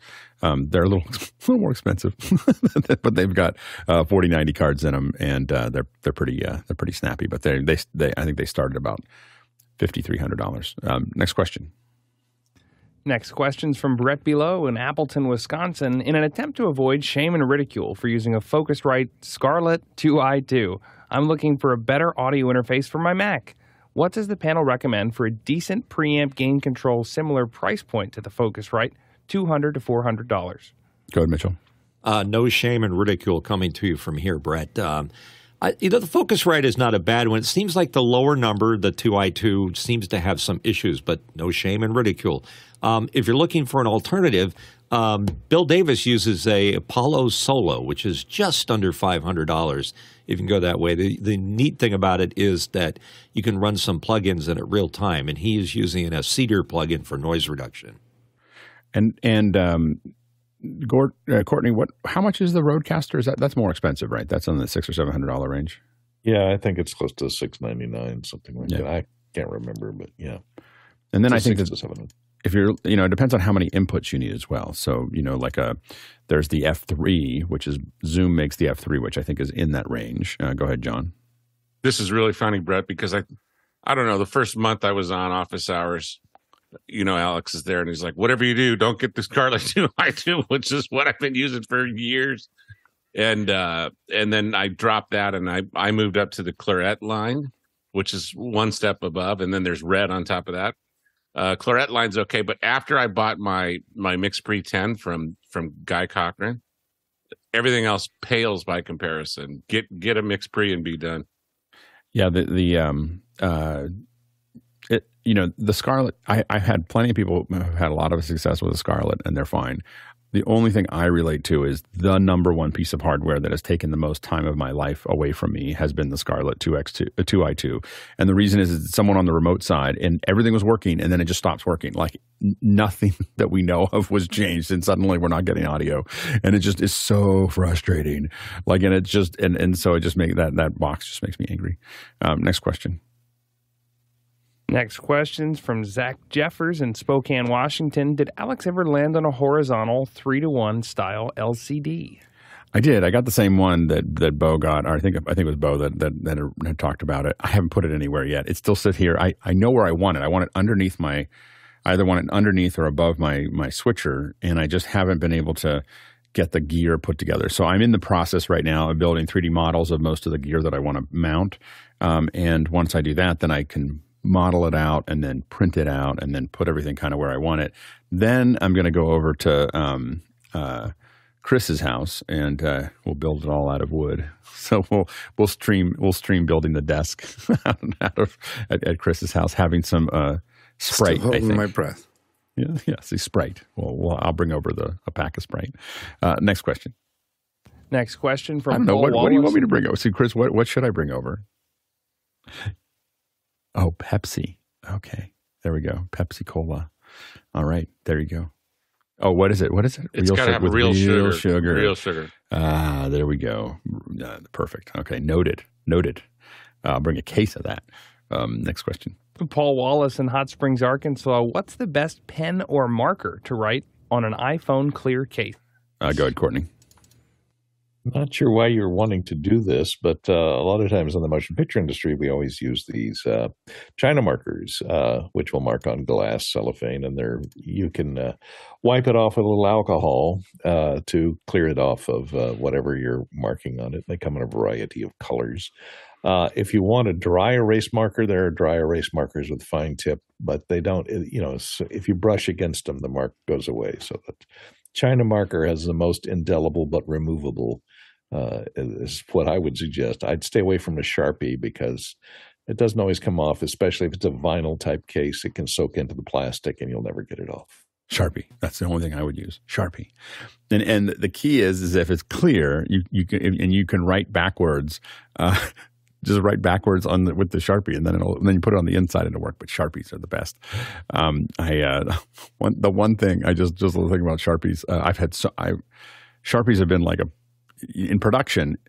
You can't get caught on the back of a set without a sharpie. You're like someone will be there, like yeah, go, go ahead, Chris. What were you gonna say? Please realize Alex is joking. Do not write on your iPhone with a Sharpie. No, no, he's writing on his case. He's writing on his clear case on an iPhone. He, it's not, it's not on the iPhone. He's he has a clear case for He the wants iPhone. it to be draw. permanent. He wants to draw on it. He said the best pen or marker to write on an iPhone. I think that's the best pen or marker to write on an iPhone. By the way, mm. if you have a clear case and it's smooth with a Sharpie, the the secret to Sharpies, um, and I, which I learned after searching on the internet. After my my my son had this thing, and he thought it was really cool to go big circles on my whiteboard uh, with a Sharpie, and so I had all these swirls. If you take the Sharpie and you go, you scribble over the marker, the Sharpie marker, and then you wipe it off. It'll wipe right off. It'll always, it'll, it'll just about always Dry come erase. off. Uh, off the dry erase. No, no, you can do it with a sharp. Uh, if you do it with a Sharpie on a dry erase, and then you Put on scribble, solvent. Yeah, it, it, if it if, if you scribble on it and then you'll wipe it off, and that's a dry. They can take a Sharpie off of a dry erase board. Oh, I way. always scribbled over the Sharpie with a dry erase to get the Sharpie Oh, I do it with the. Sharpie. Oh, it just works. Oh, if the Sharpie's still. Once you make it wet again, it'll pop, come right off. The um, but the but you have to do it immediately. Um, anyway, but the uh, it has to right after it, or, or you just have more to work with. Um, so anyway, but the and they, make solvents for it as well. Um, but yeah, the the sharpies like in if you're in production, the one thing you want you don't want to be caught without of. Usually in my bag, I've got I've got a black sharpie, I've got the the standard black sharpie, and I have a silver sharpie, sharpie for black for gaff tape and then I have a usually a fine tipped sharpie that I use for um, my uh, to mark the the board. You know, and so that not I don't write on the board itself. I write on on on uh, on on tape. Yeah, go ahead, Chris. Uh, great Sharpie practical joke. If you think about it, Sharpie is a white pen with a colored cap. Okay. Change the colors. A friend of mine changed all the caps on. I, I- I used to carry a That's bag okay. of It's not okay. It was hysterical. I mean, I was joke. so furious, but year, I mean, 30 years later, I'm laughing at it. 30 years later, but you didn't It talk to her for while. 29. It took a while, but I'm now. Chris, are you the at it. same person that You punches all the buttons in an called him. elevator? Yes, I've done that. I did that once. I did that once as a as a nine year old in the federal building in Pet, in Pittsburgh. and it was like three people in the United States, uh, uh the U.S. Attorney's office, just staring at my father, and and I, I hit them all. It was like 60, 60 some I don't know It what it's called now, but it used to be called the Rainbow Hilton. It's the it's the one mm-hmm. on Waikiki with the rainbow on the side of it. It's like mm-hmm. 29 stories. We were there as little kids, and we went to the top floor, hit them all, and then ran down the stairs and Yeah. beat the elevator. And there's a huge crowd in the lobby. It was Yeah. A it lot took of half fun an as a hour to go down. No, my, I did not make friends that day. Next question. Next question from Zach Jeffers in Spokane, Washington. I need to test a few different options for SRT streaming and would like them all to be tested against the same loads. Any ideas on scaling or building 300 to 100 video feeds to load the same to load the systems? Yes, that many. Uh, yeah, go ahead, Guy. Yeah, so I would do this with SRT mini server, which can take in 16 SRT feeds, and I would populate as many of those as you need on it on AWS uh, G4DN 4X larges, and then just stack them up. And then those NDI feeds, you could then just um, have a NDI bridge running on another machine and route them wherever you want them to go, and that would be the way that I would do it. Next question. Next question from Rion Smith in Trinidad, West Indies. Is there a cheap way to mount a 21 inch monitor in a rack case to a 1 or 2U space? I know there are server monitors, but those are expensive. I want a slim, cheaper option. Uh, go ahead, Mitchell. Well, if you're talking about the kind that mount uh, at the bottom of the monitor and then it pulls out and then slides up, that you could probably get a number of those to do a search on it. Um, 21 inches is certainly way more than two units of rack space, so uh, that's probably your only option is have something that mechanically has that hinge in it. Yeah, go ahead, uh, Courtney. I don't think you're going to find a 21 that'll fit in a 19 inch rack space, but you know, good luck.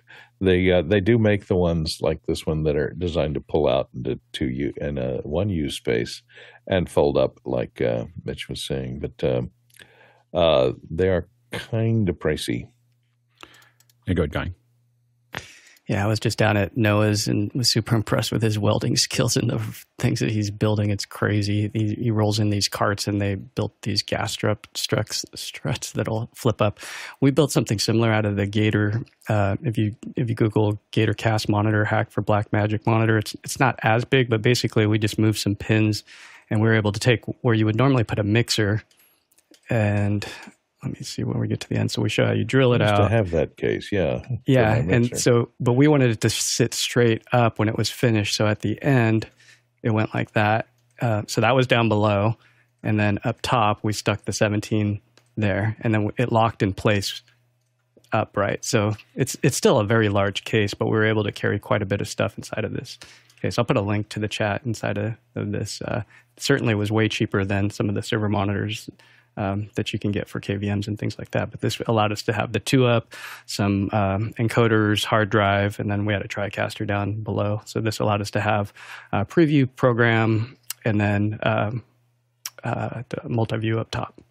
Yeah, and one thing to think about also is on this. You, what we did in, in for a lot of our cases is the cases themselves had the ability to mount stuff to the side of them, so we weren't pulling it out. We just had another box that that came with a bunch of monitors, and we could mount them to either side of the case, and that worked pretty well as well. Um, next question.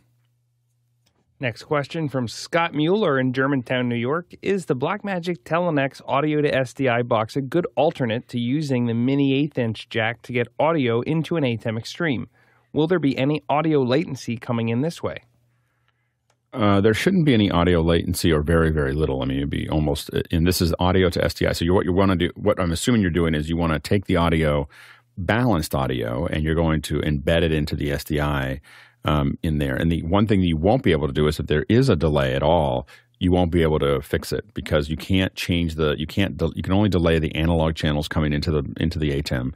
Uh, you can't delay the ones that are coming in via SDI. It's kind of a little bit of a an issue there, but um, but I do believe that you could embed those um, in there, and you'll have balanced audio, and you won't be using the little eighth inch jacks, and um, you know. So I think that it could be a. there's a lot of people I know that embed those into the cameras. Uh, they embed them into the cameras. They embed them into other thing, other way, find other ways to do it because the mini, the mini, the, the little micro or um, mini one eighth jacks in the extremes is definitely one of the real like shortcomings of the of the the switcher. I use the switcher every day. I love it. I just don't use it for audio because it has those mini jacks and it doesn't have TA threes. Um, next question. Next question's from David Brady in New York, New York. Hey, not sure if rundownstudio.io has been discussed before. Has anyone checked it out? Any thoughts if so? Is this John Bar- Barker's new uh, new app? Uh, yeah, I think this is. Is it? Is it John Barker? This I don't know if this is. Um, it, it has this kind of nice. I don't. Uh, it looks expensive enough that I don't think that this is. I don't think this is John's. What is? Didn't John have one that he just built? Um. Yeah, I find it funny. Rundown Studio versus Google Sheets, because like the problem they have is that 99% of all shows the rundown is in google sheets. So, so, anyway and uh, Shoflo and rundown creator are the two other ones that are really big. So i haven't seen i haven't played with rundown studio. I do not think that this is necessarily this isn't the one i don't think that john barker just uh, just built but I, I don't have the, the name of his and i haven't needed to do this kind of rundown for a little while. So i, I, I don't i haven't played with it enough. Um, but we'll, we'll take a look at it. Haven't looked at it. it looks great. It look i mean as far as the design goes um, we'd have to compare it. But Shoflo, and then again, Rundown Creator is more for broadcast. Shoflo is more for events. Um, but they're comparing themselves to Shoflo, so I'm assuming that they're not trying to do a broadcast show like what we're doing. They're trying to do a show, you know. And you know, there's a lot of the thing about Shoflo. It'd be really interesting to see how they compare themselves to that. Um, this is the. Uh, let me see if you're watching here. Rundown Studio is John Barker's. Is it? Yeah. Wow. Okay. There you go. Um, it's he's gone up in uh, in cost. so, so, I was like, uh, so that's good. I mean, I I I, I think that it's um, the one thing I will say is John Barker has done a lot of production, so I have a feeling that it's going to um, uh, it's going to think about what those things are um, because he it really is written by somebody who who knows it. And I don't know John, if you're listening um, to our show, I know John listens to our show sometimes, and and uh, um, let's see here. I would do this in a side by side column. Anyway, um, the uh, John, you are more than welcome to come on. We'd love to have you on, have you talk about it. I think we need to we need to have John on to know how it works. So um, so hopefully someone just reach out to John. he's a friend of the he's a friend of, friend of the show. So um, and but I'd love to see more about it because you know finding this Shoflo hasn't been a one to one setup for us. We we worked with Shoflo and then we went back to Google Sheets. Next question. Next question from Zach Jeffers in Spokane, Washington. I've been looking to get the X32 for my fly rack, but the Presonus Series 3 16R is only 1U, which is attractive. Any thoughts on the X32 plus Dante versus the 16R plus AVB? You know, I, I yeah, go ahead, Guy. Yeah, I'm kind of on the same boat. I almost bought a Midas M32R yesterday from a local church. I've been listening online. Thankfully, this is another great use of YouTube is to be able to go in and listen to those pre's because a lot of folks will say, you know, the Behringer's okay, but it doesn't have. People love the rack. I know John Pardo's got one. I know Alex has got one. So I wanted to get one just to learn it. And our church is using an um, MR18, and so I figured if I was going to buy an MR18, may as well get a used uh, M32 rack and then get a Dante card. So I'm on the same boat as you. I'm on the same path. So if you, I'm going to go research the PreSonus now to figure out what else I need in my life. But uh, looking at the new Yamaha that's coming out, there's, I think it's the DM3 or one of those. Uh, there's some Allen Heath stuff. There's just so much good stuff. I'm sure Mickey or somebody in the chat will also throw some, some other um, things your way to, to take a look at. But yeah, I'm on the same boat. But I'd be looking at the M32 R with the Dante card as well, just because you get those the sweeter pre's. Unless you're using a stage box, I think it's the S16 that now you use those pre's uh, on the stage box. So it just depends on what you want to do with the thing and how much capability ins and outs that you actually need and where you want to go in the future. Yeah, I, I think that um, for me, I'm not like I have to have be able to use Dante, you know. So so that's not like it. As soon as I don't have Dante, I'm like, oh, I'm not interested. like so so you know. So being able to do that, the um uh, and then I think that there's more I/O in the. I think there's more I/O in the Behringer um, than than this uh, 16R. So I think that that would be something that I mean, if I'm using it, that's what I'd be using it for. I have had the um, the M the the M. I don't know. I think is that the one you're talking about, the one U Dante only, or one U that's all just an M32 or an X32 that or M32 or whatever that's in one unit. We've used those as one. There used to be a, a Behringer version, not a Midas version of that. Uh, the one that I was going to buy was a monster M32 with 16 motorized faders, so it's a oh yeah, big bad boy. Yeah, the problem the problem that I have, I've we've gotten those. Um, we've had a bunch of ones that'll fit into the the producer version that'll fit into the rack, the really large ones with a ton of faders. And the real issue that we had was running all the cables over there. Really took like it was like once I started running all the cables over, I was like, I'm going to use a QL1. like you know, like like it's you know, once I went down the path of like I'm going to pack all those cables over, now I'm using a QL1 or QL5. Um, so for the kind of shows that I would use a Behringer for, that, that this is what really happened was I don't view the Behringer as a main main show production unit. Um, I, I, you know, as far as like the kind of shows that we work on, we usually go to the Yamaha, the QL1s, the QL5s, you know, and then up from there. Um, and so, and we have then we have in the shows that we've done recently, we've had Digicos and SSLs and and um, Calrecs, and so so the the uh, so I I don't think that you know for me it's like hey this show is fits into a box that is not super high end, not super expensive uh, show that I want a lot of I/O, that I want it to be mechanically correct and do the thing it needs to do. And inside of that, I don't buy any of the X32s anymore. I used to. I had a lot of X32s that were the the fade had faders and everything else, but I generally just get the rack, and then I have an X Touch or I have software running it or whatever because that's the box that the X32 fits into in my head. Like I'm not, you know, I don't, I don't. They're not high enough end for me to put them into a into a larger solution. Yeah, go ahead, guy. Yeah, I'm not the expert on this, but the, the stage boxes like on the Q, on the QLs, I know that they'll use the Rios, but this is also what I was looking at pairing it with either uh, a Behringer S32 through AES mm-hmm. 50, I believe it is, uh, or it's a con, con, this is their alternate. Five. I think it uses a, their uh, alternate. Is there yeah, uh, these these stage boxes? I, I haven't used the, yeah. the S32, but I've used the S8 and the S16. Yeah, so it's just one cable, then you get all of that I/O over the one box. You can throw that up on the stage or wherever it needs to go, and so that's a that's an option as well. It's yeah, yes, yeah. fifty. Mickey confirms. I think it's an EtherCon uh, connection. Yeah, and the and the um, uh, I've definitely used the in my in one of my studios. I had an S16 and it was or S8 and it was great. Like it just we put it under the table and now all my little bits and pieces. Maybe it was an S16 because I had more I/O anyway. So, um, but uh, that that worked fairly well. Uh, go ahead, Mitchell.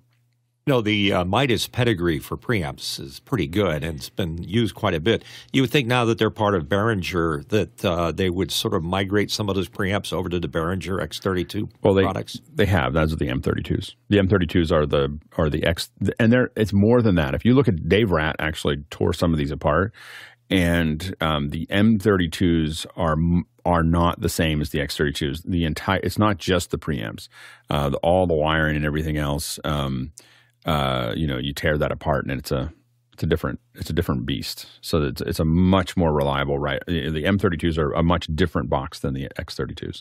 So if you really want that higher end, but again, once I start talking about M32s, I very quickly graduate to Yamahas. so uh, next question from Jack Rupel in Breckenridge, Colorado, asked day before yesterday about VR 180 content, not mine, online content, overall horribly shot with subject too close, moving too much, free background music. Apple's spatial video will be a train wreck. Comment? Uh, well, you would assume that people are going to shoot that footage the same way, and you probably would. That probably wouldn't be super accurate. Uh, I have a feeling that Apple Apple is going to put a lot of effort and time into shooting. I think we're going to see footage uh, from Apple next year. I I I believe that what we've seen so far of the of the headset of the Vision Pro is about five percent of the powder that Apple has behind that that headset. like this is like be clear, this is not this is not a sideshow. This is not like a little extra. This is where they see the future of computing you know and so you like what and they apple is the masters of keeping the the powder dry so um, you should expect to see a lot more um, and they have all the money and they'll produ- they'll spend all the money on i think some of the examples you're going to see as this starts to come out are going to be pretty pretty amazing. And we've shot definitely stuff for Meta and for Google and for others long ago, five, six years ago, that was very compelling. It's just that other shooting with little cameras and then also not understanding how a lot of what you see online are shot by people who've only shot maybe 30, 40 hours of footage. You don't get good at doing VR until you've shot a couple hundred hours of footage and looked at it because you learn what you can and can't do with the camera, what you can and can't do with the people, what you can and can't do. There's a whole bunch of things that it's a different, it's not filmmaking. It's not filmmaking the way you think of it. It's a completely different, you know, uh, process. And it takes all of us time to figure out how to do that. Um, go ahead, Courtney. Yeah, and if they're hand holding the phone to shoot this spatial stuff uh, in prep for, or if they're using, uh, maybe they have the prototype of the Vision Pro uh, and they're you know jumping around on their headset. If it doesn't have any kind of gimbal or image stabilization, that's probably going to make a lot of people sick very fast. You, know? you really can't move the camera. So you can. So it depends on what you're doing. When you're doing 180, the camera in general needs to stay where it is. Um, you can move a little bit, but you have to remember that the problem that we have is that our inner ear isn't moving. So our inner ear doesn't doesn't have any movement going on with it, but our but our our eyes are seeing things translating. The, that makes people sick. A lot of people sick. You know when they when they have that, and the reason for that is that is that the um, when your inner ear doesn't match your eyes, your brain for a million years that meant you are being poisoned. Like you know like you are you know like like you ate the wrong berries you know and and so and so and so so that and so usually what the what the machine does our machine is get everything out of your stomach. Like just just get it all out of there because whatever you ate isn't good for you. Um, and so that that's what it was for a million years. And so now in the last couple last couple of years the last second of our existence we've now we've now done this thing where we can change the what we're seeing versus what we're feeling. And so you have to be very careful of moving the camera. We used to do this thing. We had this test that we were doing with a, with an Ozo. We had the Ozo sitting on top of a Steadicam, and we would move really slowly, and people would feel it. And then right at the very end, I, I have to admit it was a it was a bad joke. Right at the very end, my brother would just spin spin the the Ozo to 90 degrees because that's what he does when he's done. Like so, it, it, takes less weight, and that's how he pulls it back in. So he'd go down this thing, and then he'd spin it like this, and every single time you could see someone just pull the pull the headset. We always knew when they were done because they'd pull the headset off their head as fast as they could because that that would make their whole inner inner ear go crazy. So um, the big the big thing is if you keep the camera stationary. You keep your subjects five to 15 fi- 5 to fifteen feet away that matter, um, and you you know manage your lighting and everything else, you can get some pretty impressive experiences. Um, if you do anything outside of that, it drops off pretty quickly. Yeah, go ahead, Courtney. So here's a tip: if you find someone that has the new Vision Pro and gets used to watching that uh, handheld video on their Vision Pro, you yeah, can just, poison them very easily yeah, exactly. and steal their Vision Pro. So yeah, exactly, there's your solution but you know, I think that you, you, just want to look at getting getting a good tripod if you're going to do a lot of that stuff. Now, you can get away with that. That's 180. If you're shooting with your phone, you can actually get away with a lot more movement because that's going to be a 16 by 9 rectilinear inside of a space. As long as the person with the headset can see something that isn't moving, it doesn't bother them. It's when they see something that that when they don't have a frame of reference is when they get sick. Um, next question. Next question from Zach Stallsmith in Chautauqua, New York. I'm having some major audio dropout issues with NDI Studio Monitor. I've been using it to show my vMix output up until a few weeks ago. Now only the video comes through with no issues. Any ideas? Good guy. Yeah, I'd have to look at the whole topology and see what switch you're using and if you're using a separate NIC card. Um, in a case like that, if you're just outputting out a vMix and you want stability and you just you don't have a properly configured NDI end-to-end solution, then I would just go VB audio cable and pump the audio out that way out of vMix and external. Uh, when you click the little external button, you can also just push out uh, regular uh, webcam UVC type output out of out of vMix. But if you want to use NDI, I would use a separate NIC. So you would have two NICs, one dedicated to um, to NDI specifically, and then a managed switch where you're running uh, either MDNS uh, properly configured through a properly configured switch like this M4250. If you were to export the profile that they have for NDI 5 and look at all the tweaks that they have for these managed switches, it's amazing how many things that you really can get wrong with configuration. So if you have you know some other ruckus or some kind of uh, higher end Meraki or whatever switch, then uh, some of those settings can derail your NDI. So uh, for the for the basic stuff, I would just go with external output out of vmix and just say uh, uvc uh, pick up the camera there and then vb audio cable and take it out of there i wouldn't use ndi unless you for a rock solid show i would that's how i would get out or through a blackmagic decklink or aja card but i wouldn't use ndi unless you you know what you're doing and you have a managed switch and separate nic and properly configured system Next question. Zach Jeffers in Spokane, Washington. In regards to the previous question about the iPhone heatsink in the Apple video, it's actually a heatsink, hot glued. Look again. I just don't think I saw. I don't. I don't think I saw this clip. But yeah, you're right. It is. Um, uh, it is a hot. Here. Here's the. Here's what he's showing. I do not know what this would be used for. So this is this is what he's showing here. Is this is this hot sink? It looks like it's it's to the moment rig, but there's also like a USB. I don't know what this is. I don't know why you have this Ethernet or this um what I'm going to guess is a yeah a, yeah I don't know what that's for. Go ahead, Courtney. Yeah, I think uh, hot glue was a, a wrong chance, uh, a wrong selection because it's melting because it gets too hot. I don't. I just don't. But I know. imagine if if the iPhone is is uh, trying to stream uh, four four four, uh, you know, uh, ProRes Mm. to uh, to an externally hooked up NVMe drive, you know, maybe it's going to heat up trying to do all that that quickly. But uh, yeah. it looks like a heat sink. But the other thing I was thinking is I can't quite see it that clearly on my monitor, but I was thinking there are a lot of NVMe drive uh, containers, drive caddies Mhm. that have a heat sink on them to reduce the heat sink from the drive itself. Maybe that was what it is, but it looks like don't know. actually like a bigger heat sink than that. I don't know. Uh, we'll have to. Well, um, And I would use uh, silicone heatsink uh, adhesive, I just don't know what you. which they make. I don't know what you need to cool in that part of the phone. That's the part that I don't understand. So anyway, it'd be really interesting to. We'll we'll do some research. Next question. From Tommy Shantz in St. Paul, Minnesota, USA. What is a solution for selecting the wanted frame from an iPhone movie photo on a Windows computer? Um, take the move into Resolve, which is free on your Windows computer, and export a frame. like, like that's the that's the easiest way to do that. Like I'm just telling you, like you can do a lot of different things, but that's going to be quick and easy uh, to do it. You'll be able to grab onto any of those frames. I don't know of any easy way to do that. Off of, I mean, I think you'll spend more time fiddling with it. Um, the Resolve is free, um, and I would use that. Yeah, go ahead, Courtney.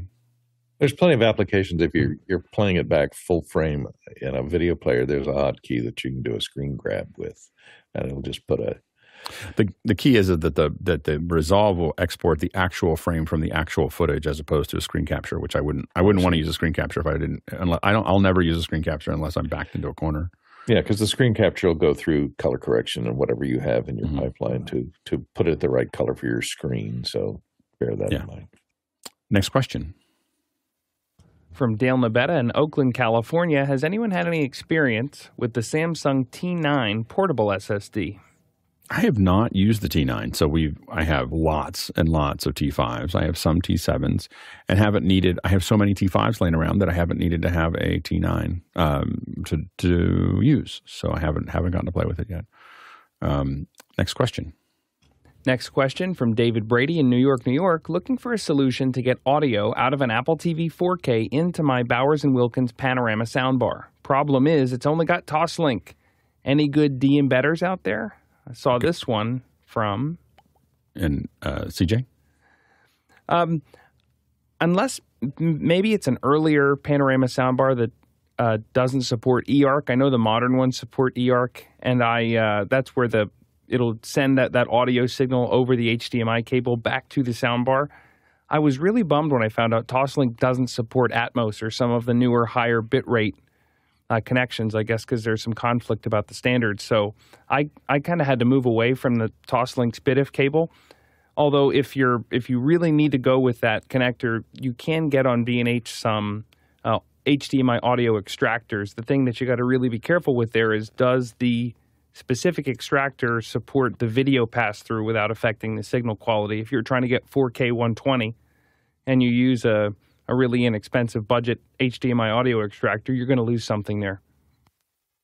Next question. Next question from Danny Grizzle in Longview, Texas. For a one man band or small crew, I'm thinking of building a van and looking at production carts. What are the pros and cons of folding carts like Inovativ versus non folding, like studio carts and tie down systems and trucks? Brand recommendations? Uh, go ahead, uh, Guy. Yeah, Film Tools has some really nice carts. If you go to their website and take a look, uh, if you can get to their their uh, showroom in LA, um, they got some really great stuff. I was uh, looking at uh, Noah's setup. He does a lot of corporate gigs where he rolls in, and so he he's uh, built these ones by himself. I would actually reach out to Noah Sargent on uh, Discord, and these are homemade ones. Um, and he's actually got a newer version. I don't have a close up picture of the newer one. So he's gone through several iterations so that he can wheel in his mixer. He, for the event that we're doing next week, it'll it has two trays, so we have on the sides that come out so that we can actually have an operator for the PTZs on one side, and then I'll be running the cable cam on the other side. So not only is it a cart that we can wheel in that has all the gear in it with all the cables and then the flip up monitor that you just saw, but then there's two workstations that fold out the side. So it depends on what you want to do. You know, do you need streaming encoders? Do you need cables? It how much GAC do you need to carry? Are you are you bringing in lights uh, in addition to the cameras? Uh, how many carts? Because uh, at Cinegear we showed uh, uh, some motors that'll hook onto carts, so it does get super heavy that you can just have it kind of wheel along with you. And somebody else, I think it was David Brady, was showing that there's a, a golf cart that'll um, golf caddy that will follow you. There's like an auto follow mode. So if you don't need something super heavy, uh, I'd take a look at some of the the golf uh, um, carts as well that can can go up hills and up steep terrain with these big big wheels. These because uh, that's the thing it's all about the wheels. You, you know you want stuff that can cross over thrushes, and if there is a cable. Um, what do you call those those raceways that you need to sometimes get over? You want to be able to get over them without dropping everything. Go ahead, Courtney. Yeah, as as far if you're building a, a, a van specifically for hauling equipment around, I would not go with a folding cart. Uh, go with a cart that you can leave upright and lash to the side of the van, tie it off very stably uh, at the top and at the bottom. And uh, because of folding carts, folding carts are very not very stable because they're designed to fold up and they've got you know scissored type hinges in them, and so they tend to be fairly wobbly and uh, you know you don't want to you don't want to disassemble everything to get it to the location then reassemble it all and wire it back up again. That takes the, a large amount of time with the fold down carts and i would only go with that if you have like a station wagon or something where you can't low you can't roll up a ramp into the back of your vehicle uh, if you have to take it all apart and put it back in cases that uh, you know that doubles your your time to get to the set and get set up. It's better to have a van you can with a pair of ramps that you can lash everything to a very stable cart that has uh, that's not designed to fold, that has welded joints and uh, pneumatic wheels. Roll it into the back and lash it to the side. Go ahead, Chris. Yeah, Noah actually has a a um, an equipment trailer, which is a much lower lo- load deck than a, even a van. And that's something to think about too. I mean, think about the Egyptians making the pyramids. How long does the ramp have to be? Um, so, and and in Noah's, I believe it's the whole back door is the ramp. You know, it's one of those kind of deals. And uh, absolutely, Noah has worked really hard to make his setup uh, set up and tear down quite easily. Uh, yeah, I've I've uh, tended to go with things that are a little bit more case driven. I mean, just the way I kind of work. So I, so if you look at this, this is a really basic kit that we built. This is a three camera BRC system, um, and uh, and so this is the case. The the the, the um, the ends of the case turn into tables, and um, we kind of build out from there. And I've built many, many versions of this. so, so this this is one. Uh, sometimes they have two or three of those long cases there, and then what I use the van for is to get them around. So I have a lift gate on the back. I you know we, we put them up in there.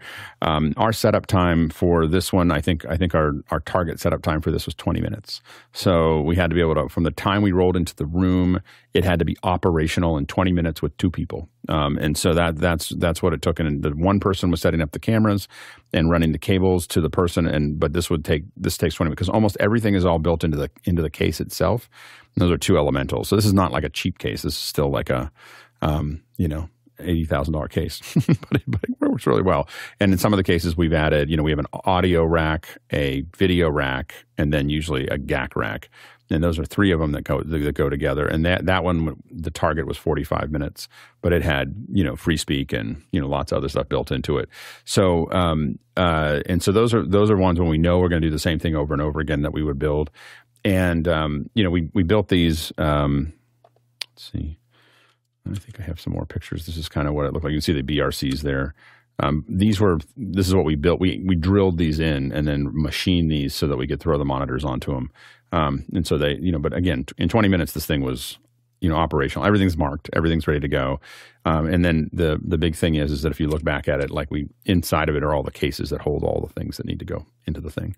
So it's it's pretty uh, pretty quick. Uh, I think there might have been a, a cranky cake, uh, Crikey um, case that went with that. Yeah, go ahead, Chris.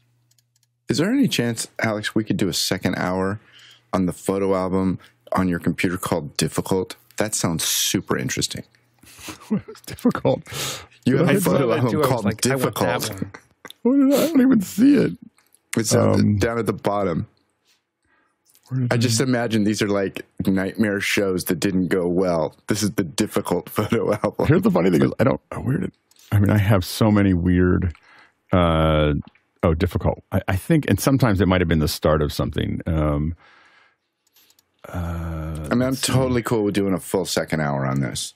yeah, there's only three photos. It, wasn't. Okay. I, I don't know what I was thinking. It- I'll just, you know, it was. It was just.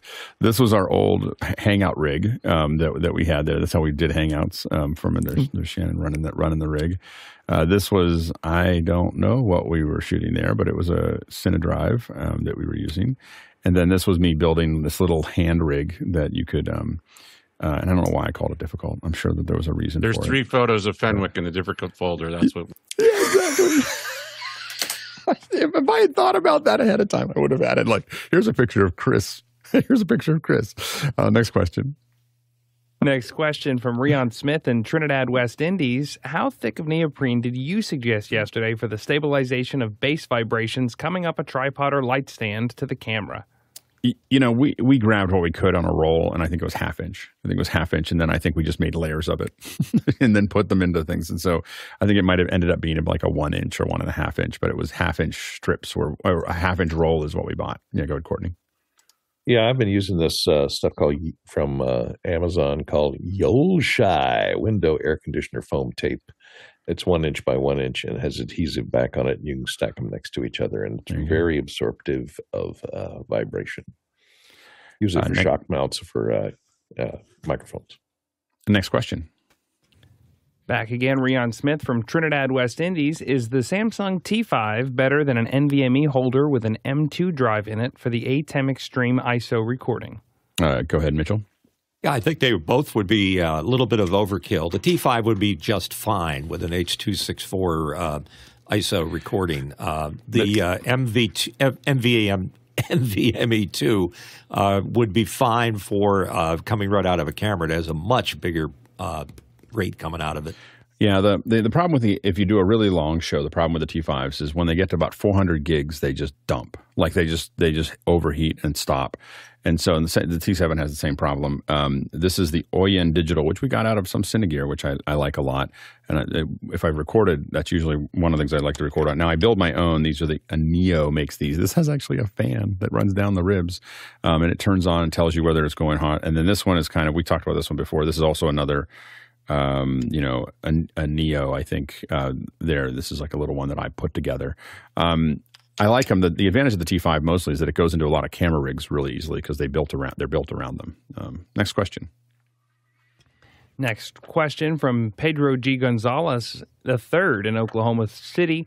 Do LED one by one light panels for 1000 plus really outperform the $200 one by one lights? Strictly speaking about light quality, not network connectivity control or batteries. I go ahead, guy. It depends. I mean, LEDs have gotten so much better over the years. The original light panels, when they first came out, they had a slight green cast to them. And just the way that they would dim them, it would shift the the CRI and the actual. You could visually see it, especially on people and and on chip charts. You would be able to see this color cast, and so they built in correction for that. And some of the cheaper lights will will still have this uh, ability to correct. So I have a spectrometer, and I could measure. You know, if you showed me the two hundred dollar one, I grab my spectrometer, I can hit it, and if you, if you measured pure daylight, so I'm looking outside and I take my spectrometer and I hit it, it's going to say hundred. So daylight pure daylight is 100 CRI. It's the best you can get. Now, some of these cheap ones, I've seen them go down to six in the 60s, and that's where it's just nasty, and it makes it really difficult to to color correct this stuff. So, can a modern day $200 uh, uh, LED light outperform a thousand dollar uh, light panel of of yesterday? Absolutely, yeah. There there is inexpensive because so these Chinese factories are pumping out these lights. Uh, believe me, I, I did this for a living. I sold a lot, a lot of lights and manufactured a lot of lights. So um, when you're looking at these inexpensive lights, they've copied us, the guys who did all the research and figured this out and figured out how to dim and still maintain color accuracy. And now they're pumping them out, buying 10, 20,000 of these at a time and getting them down to 200 bucks. And so, yeah, but I would do um, the research and see if somebody who has one of these meters has measured that $200 one to see if it's actually worthy. Because even these Amaran lights, this P60C that I just got is amazing. So if you're looking at a, at a light, uh, go look at the uh, Amaran P60C. It's on a Black Friday sale right now. Go ahead, Mitchell. Yeah, I agree with Guy. I mean, to get from from here to here, you could probably spend two hundred dollars, but to get from here to there, probably spend about two thousand dollars. I have a light panel, the brand name, um, one by one, and uh, it's very soft and nice looking and very very accurate color. Um, I'd put it up against just about any import uh, down below price range. Yeah, I, I uh, the I'm just amazed that I I started with light panels, you know, I don't know, a long time ago, 15 years ago, and spent a lot of money on them. I had like 20, 20 of them or something like that, and used them all over the place, and they were great. I can't believe what I can do with a Nanlite now. like just like you know, the Nanlites are just you know, and and they're you know they're they're more power and they're more every you know they're more all the things and they're not that expensive. It's really it's really kind of become amazing. All right, thanks everybody. Uh, thanks, uh, thanks to the panel for all the great work, uh, and it's great on a Saturday to have a nice. Con- when we start these on Saturday, I'm like, oh, this will be a short show, and then it never is. It's, it almost never is. It's always like we always get to the end there, and that has to do with, of course, the great panel a- answering the questions as well as the incredible producers asking all the questions that we do here. Um, so thank you so much for your contribution here. If remind reminder, we won't use the QR code on Sunday because we don't record. So if you have stuff, there's a couple people that have some stuff in the in the in uh, that are put in the QR code. That'll be on Monday. Um, but uh, thank you for throwing those questions into Makana or into the QR code. Um, and thanks to the incredible uh, team on the back end that is programming this, editing this seven days a week, um, as well as um, you know planning them and figuring this all out. So we really appreciate everybody's contribution. We traveled uh, 71,000 miles, 115,000 kilometers, and that is 566 million bananas for scale. All right, let's go ahead and jump into after hours. Great job, CJ. Uh, good you job, can read CJ. anytime, day of the week. Thank you. Um, and uh, reminder that we're just about to start the volunteer meeting. So if you're interested in that, you can jump into that. We'll, I'll put a post out for it. All right, thanks. Volunteers. See ya. Bye bye.